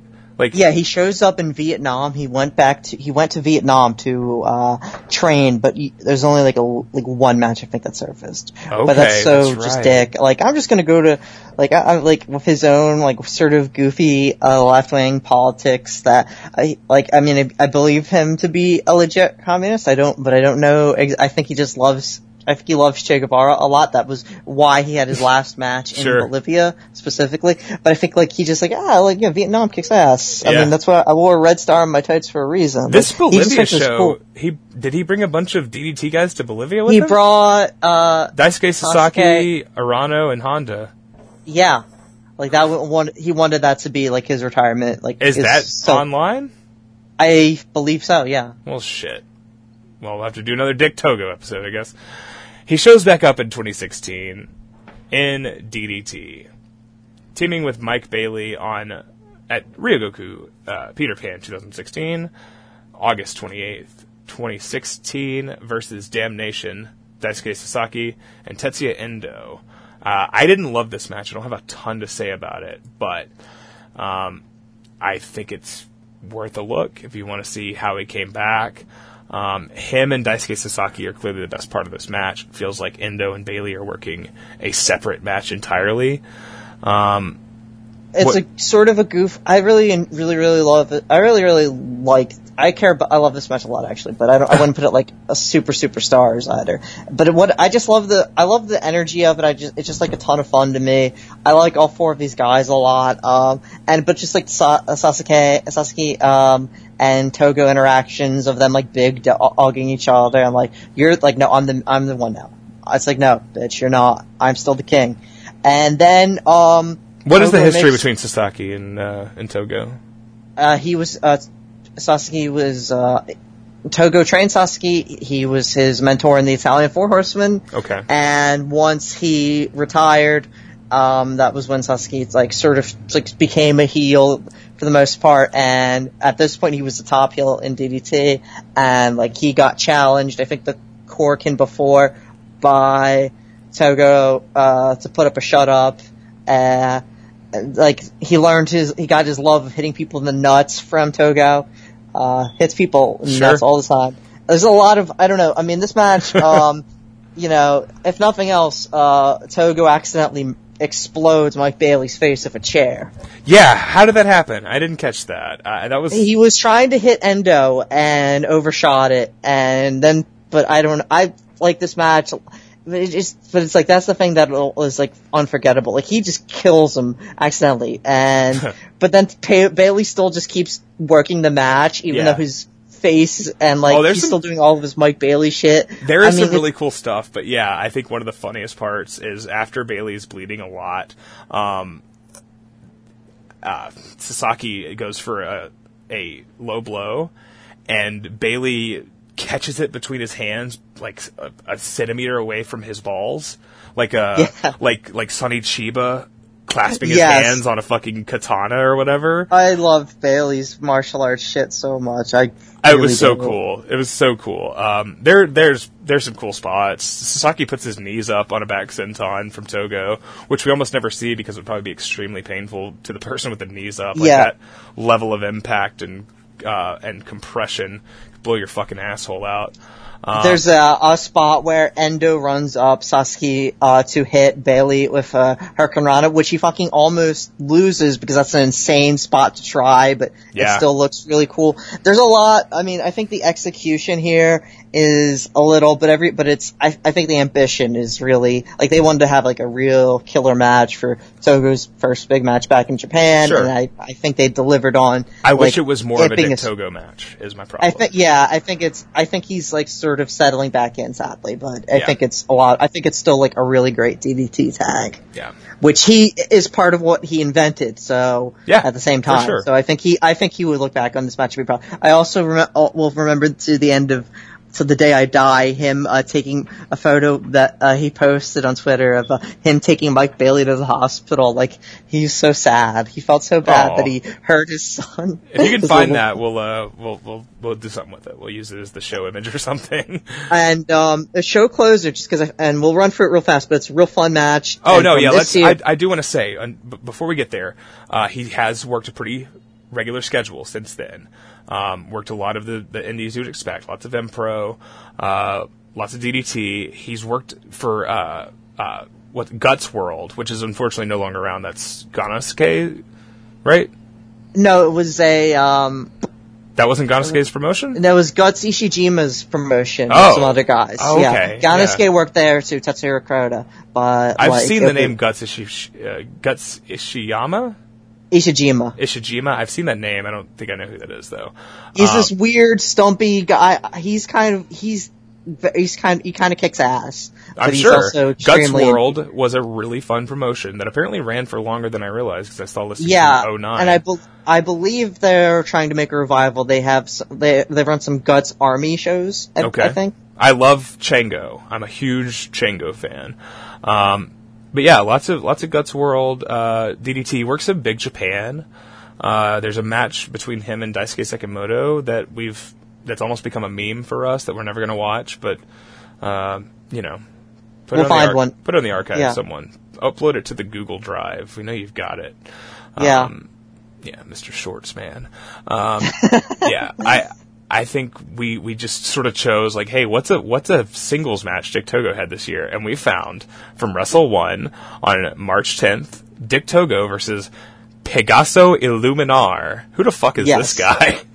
Um, he is a Hayashi trainee. He is Hayashi's protege, basically. Like, and he is a very goofy looking dude. He is clearly working like Hayabusa tribute. Um, like Haya, like, Yeah. like very much. He is the. There's a lot of guys in Wrestle One who are who I don't think are necessarily great, but are a lot of fun. Like Andy Wu is a ton of fun. Sure. Alejandro is a ton of fun, and they and this guy like he is a very young. He re-debuted um, at the Yokohama show uh, in last September. So he is basically like, he, he does not have a ton of experience and Hayashi's like putting him to like the test. And man, Dick Togo fucking whoops his ass and like, like a fucking redhead stepchild. He's a huge, he, this is full Dick Togo. He gets some good offense. He's got He some, does. He's, he's got a crazy tope, which is neither a Yeah. tope con hilo or Sudacita because he goes head first and then Oh, inexplicably rotates on impact. Yeah, he basically does, like, he lands like, like arms at, like downward. Yeah, so he, that he, like he manages to DDT himself on on a man's chest who is standing. Um, he also does an RVD rolling thunder. Like this guy kicks ass. He's fucking Yeah, he's- he's a goofball. Uh, He's very, he's a big bumper. He's really like willing to throw himself into anything. I really like him. I think Yeah. he, I think I he's, liked it. um, and it's Togo. Like, there's a spot where Togo keeps bringing him up to like slap me, and then he just backs out of the way. Keep slap, slap me Yeah. again. Like he's his fucking dad. It's so perfect. It's like this is such a good like display of like Dick Togo understanding, and it's a fun. I think it's fun to counter this with the Liger match. Like they're not exactly on. Yeah. It's, not exactly like that, but it's like this is some like this is Dick Togo, like who a man who completely understands what roles in wrestling should be. He is brought in by a dude he's known half his life, uh, who's like he trained with um, Kaz Hayashi to teach his teach Hayashi's protege the biz. Yeah. and he's not letting any, he's not letting anything go. It's so much fun. a Um, complete like other side, and that's when I watch this. That's I have that written down that this is the exact opposite of the uh, of, of the Liger match, and um, he does some cool shit. He takes his wrist tape off while he's in a he, so. Pegaso Illuminar has him in the, the waist lock, and what is he going to do? He's going to low blow him, right? But he doesn't want to do it in front of the ref, so he rips off some of his wrist tape and throws it on the ground. The referee turns to pick it up, and while the ref's back is turned, Dick does the low blow. This fucking guy, man, this guy, he does the rolling senton off of that little rail that separates the floor seats of Korakuen Hall from the stadium seating. yeah, Um, you see, I feel like you see very little stage uh, spots in Wrestle One is one of the few promotions that I think you see them like se- somewhat, somewhat regularly. And That little rail like, is like that. That little rail is stiff as hell too. I, you see people Yeah. get whipped into it sometimes. It's brutal. and it's it's just really fun to see that like like this man uh, this man is 49 years old when this match takes place. He has no need to be doing this shit. He doesn't care though. Well, he's here to he's here to show that he's Dick Togo and he's Yeah. Dick Togo forever. It's great. Yeah, he It's leads much this fun. like very green uh, guy that I've never seen before. Um, to I mean, Pegaso gets a nice small package uh, two count that I I didn't bite on, but I thought maybe. Um, he goes for the the Firebird splash, right? The 450, and uh, Yeah. uh, yeah. I, Togo beats Togo him. roll. Togo rolls of the way, but he does it real nice and crisp, so it doesn't look like it doesn't. It's just not like empty pool, Yeah. like where he just. It Oh kind yeah, of little shit like where- that. where- Togo always does. Yeah, like because that's the thing is like if you do that too early, it does kind of make your opponent look like an asshole. It's not like like and it's it's hard. It's hard. It's, it's like I can't blame the person rolling out of the way for that because it's just like you not have to be willing. You have, as the person moving, you have to be willing to also take knees in the gut if you're if you don't do it at the right time. Yeah, it's Um, it's fair to to bail out early and just do the empty pool, but that looks Yeah. cooler. And I don't know. It's just it, it's just like oh yeah, this guy still has it fully. and he This makes guy it look good. He makes that's yeah, that's the most important thing is he leads the green talent through a competent, decent match. You know, uh, there's not much to it, but he is he is the maestro now. You know, 2019. The most of the maestros that we started calling that we started using the term maestro on the internet at least as white people, um, Yeah. most of them are past the point of being maestros and are just like too old to lead anyone through a match. Like, you know, we talked about Navarro with Makabe. Um, Navarro's not got a lot of like big matches ahead of him, you know. Uh, Yeah, but Dick Solar. does. Solar doesn't. Yeah, uh, we. Yeah, exactly. Like Blue Panther probably doesn't have a ton of great matches left in his career. There and there is this gener. I mean, Dick Togo does, and we can hope that Hayashi does. We can hope that Taka does. Yeah. There's are these. we hope they get an opportunity. I don't know if they will because Dick Togo is a guy who makes his own fucking path. And that's Like, the thing. Dick Togo is like, Dick Togo is a guy who, he is completely unique, and he is one of once in a lifetime wrestler. There's no way around it. Yeah, his career is- progression is is like one that any like all time great should take. It's it is cool because he yeah I think watching this, especially at, after after Liger, um, he he could lead any random boy to a, any random boy or, or girl or, whoever to a, a three star matchup without even trying. Like he could take a he could take like a, a horse and like he could like punch the horse in the mouth and then he'd like blade himself and like Korakuen Hall would be losing their fucking minds for that horse, you know? um, he is a humble and caring individual, uh, a true uh, role model, I think, for for for people of this uh, in in this style of wrestling, and and just a, a really cool. Um, every everything feeds in. You know, he, he's he's worked WWF, he's worked Lucha, he's worked Japan, he's worked Bolivia. Who's worked all of those things and also Bolivia? You know? Yeah. Yeah. He's he's one of he is truly one of a kind, and there's never gonna be there's never gonna be another one. Yeah. Yeah. Um, he's an he's asshole. He's, He's- an asshole, but he cares about the future. And I think Yeah. I think that's the takeaway. He's an he's you know he's you know he's he's a hooker with a heart of gold, we love Dick. baby.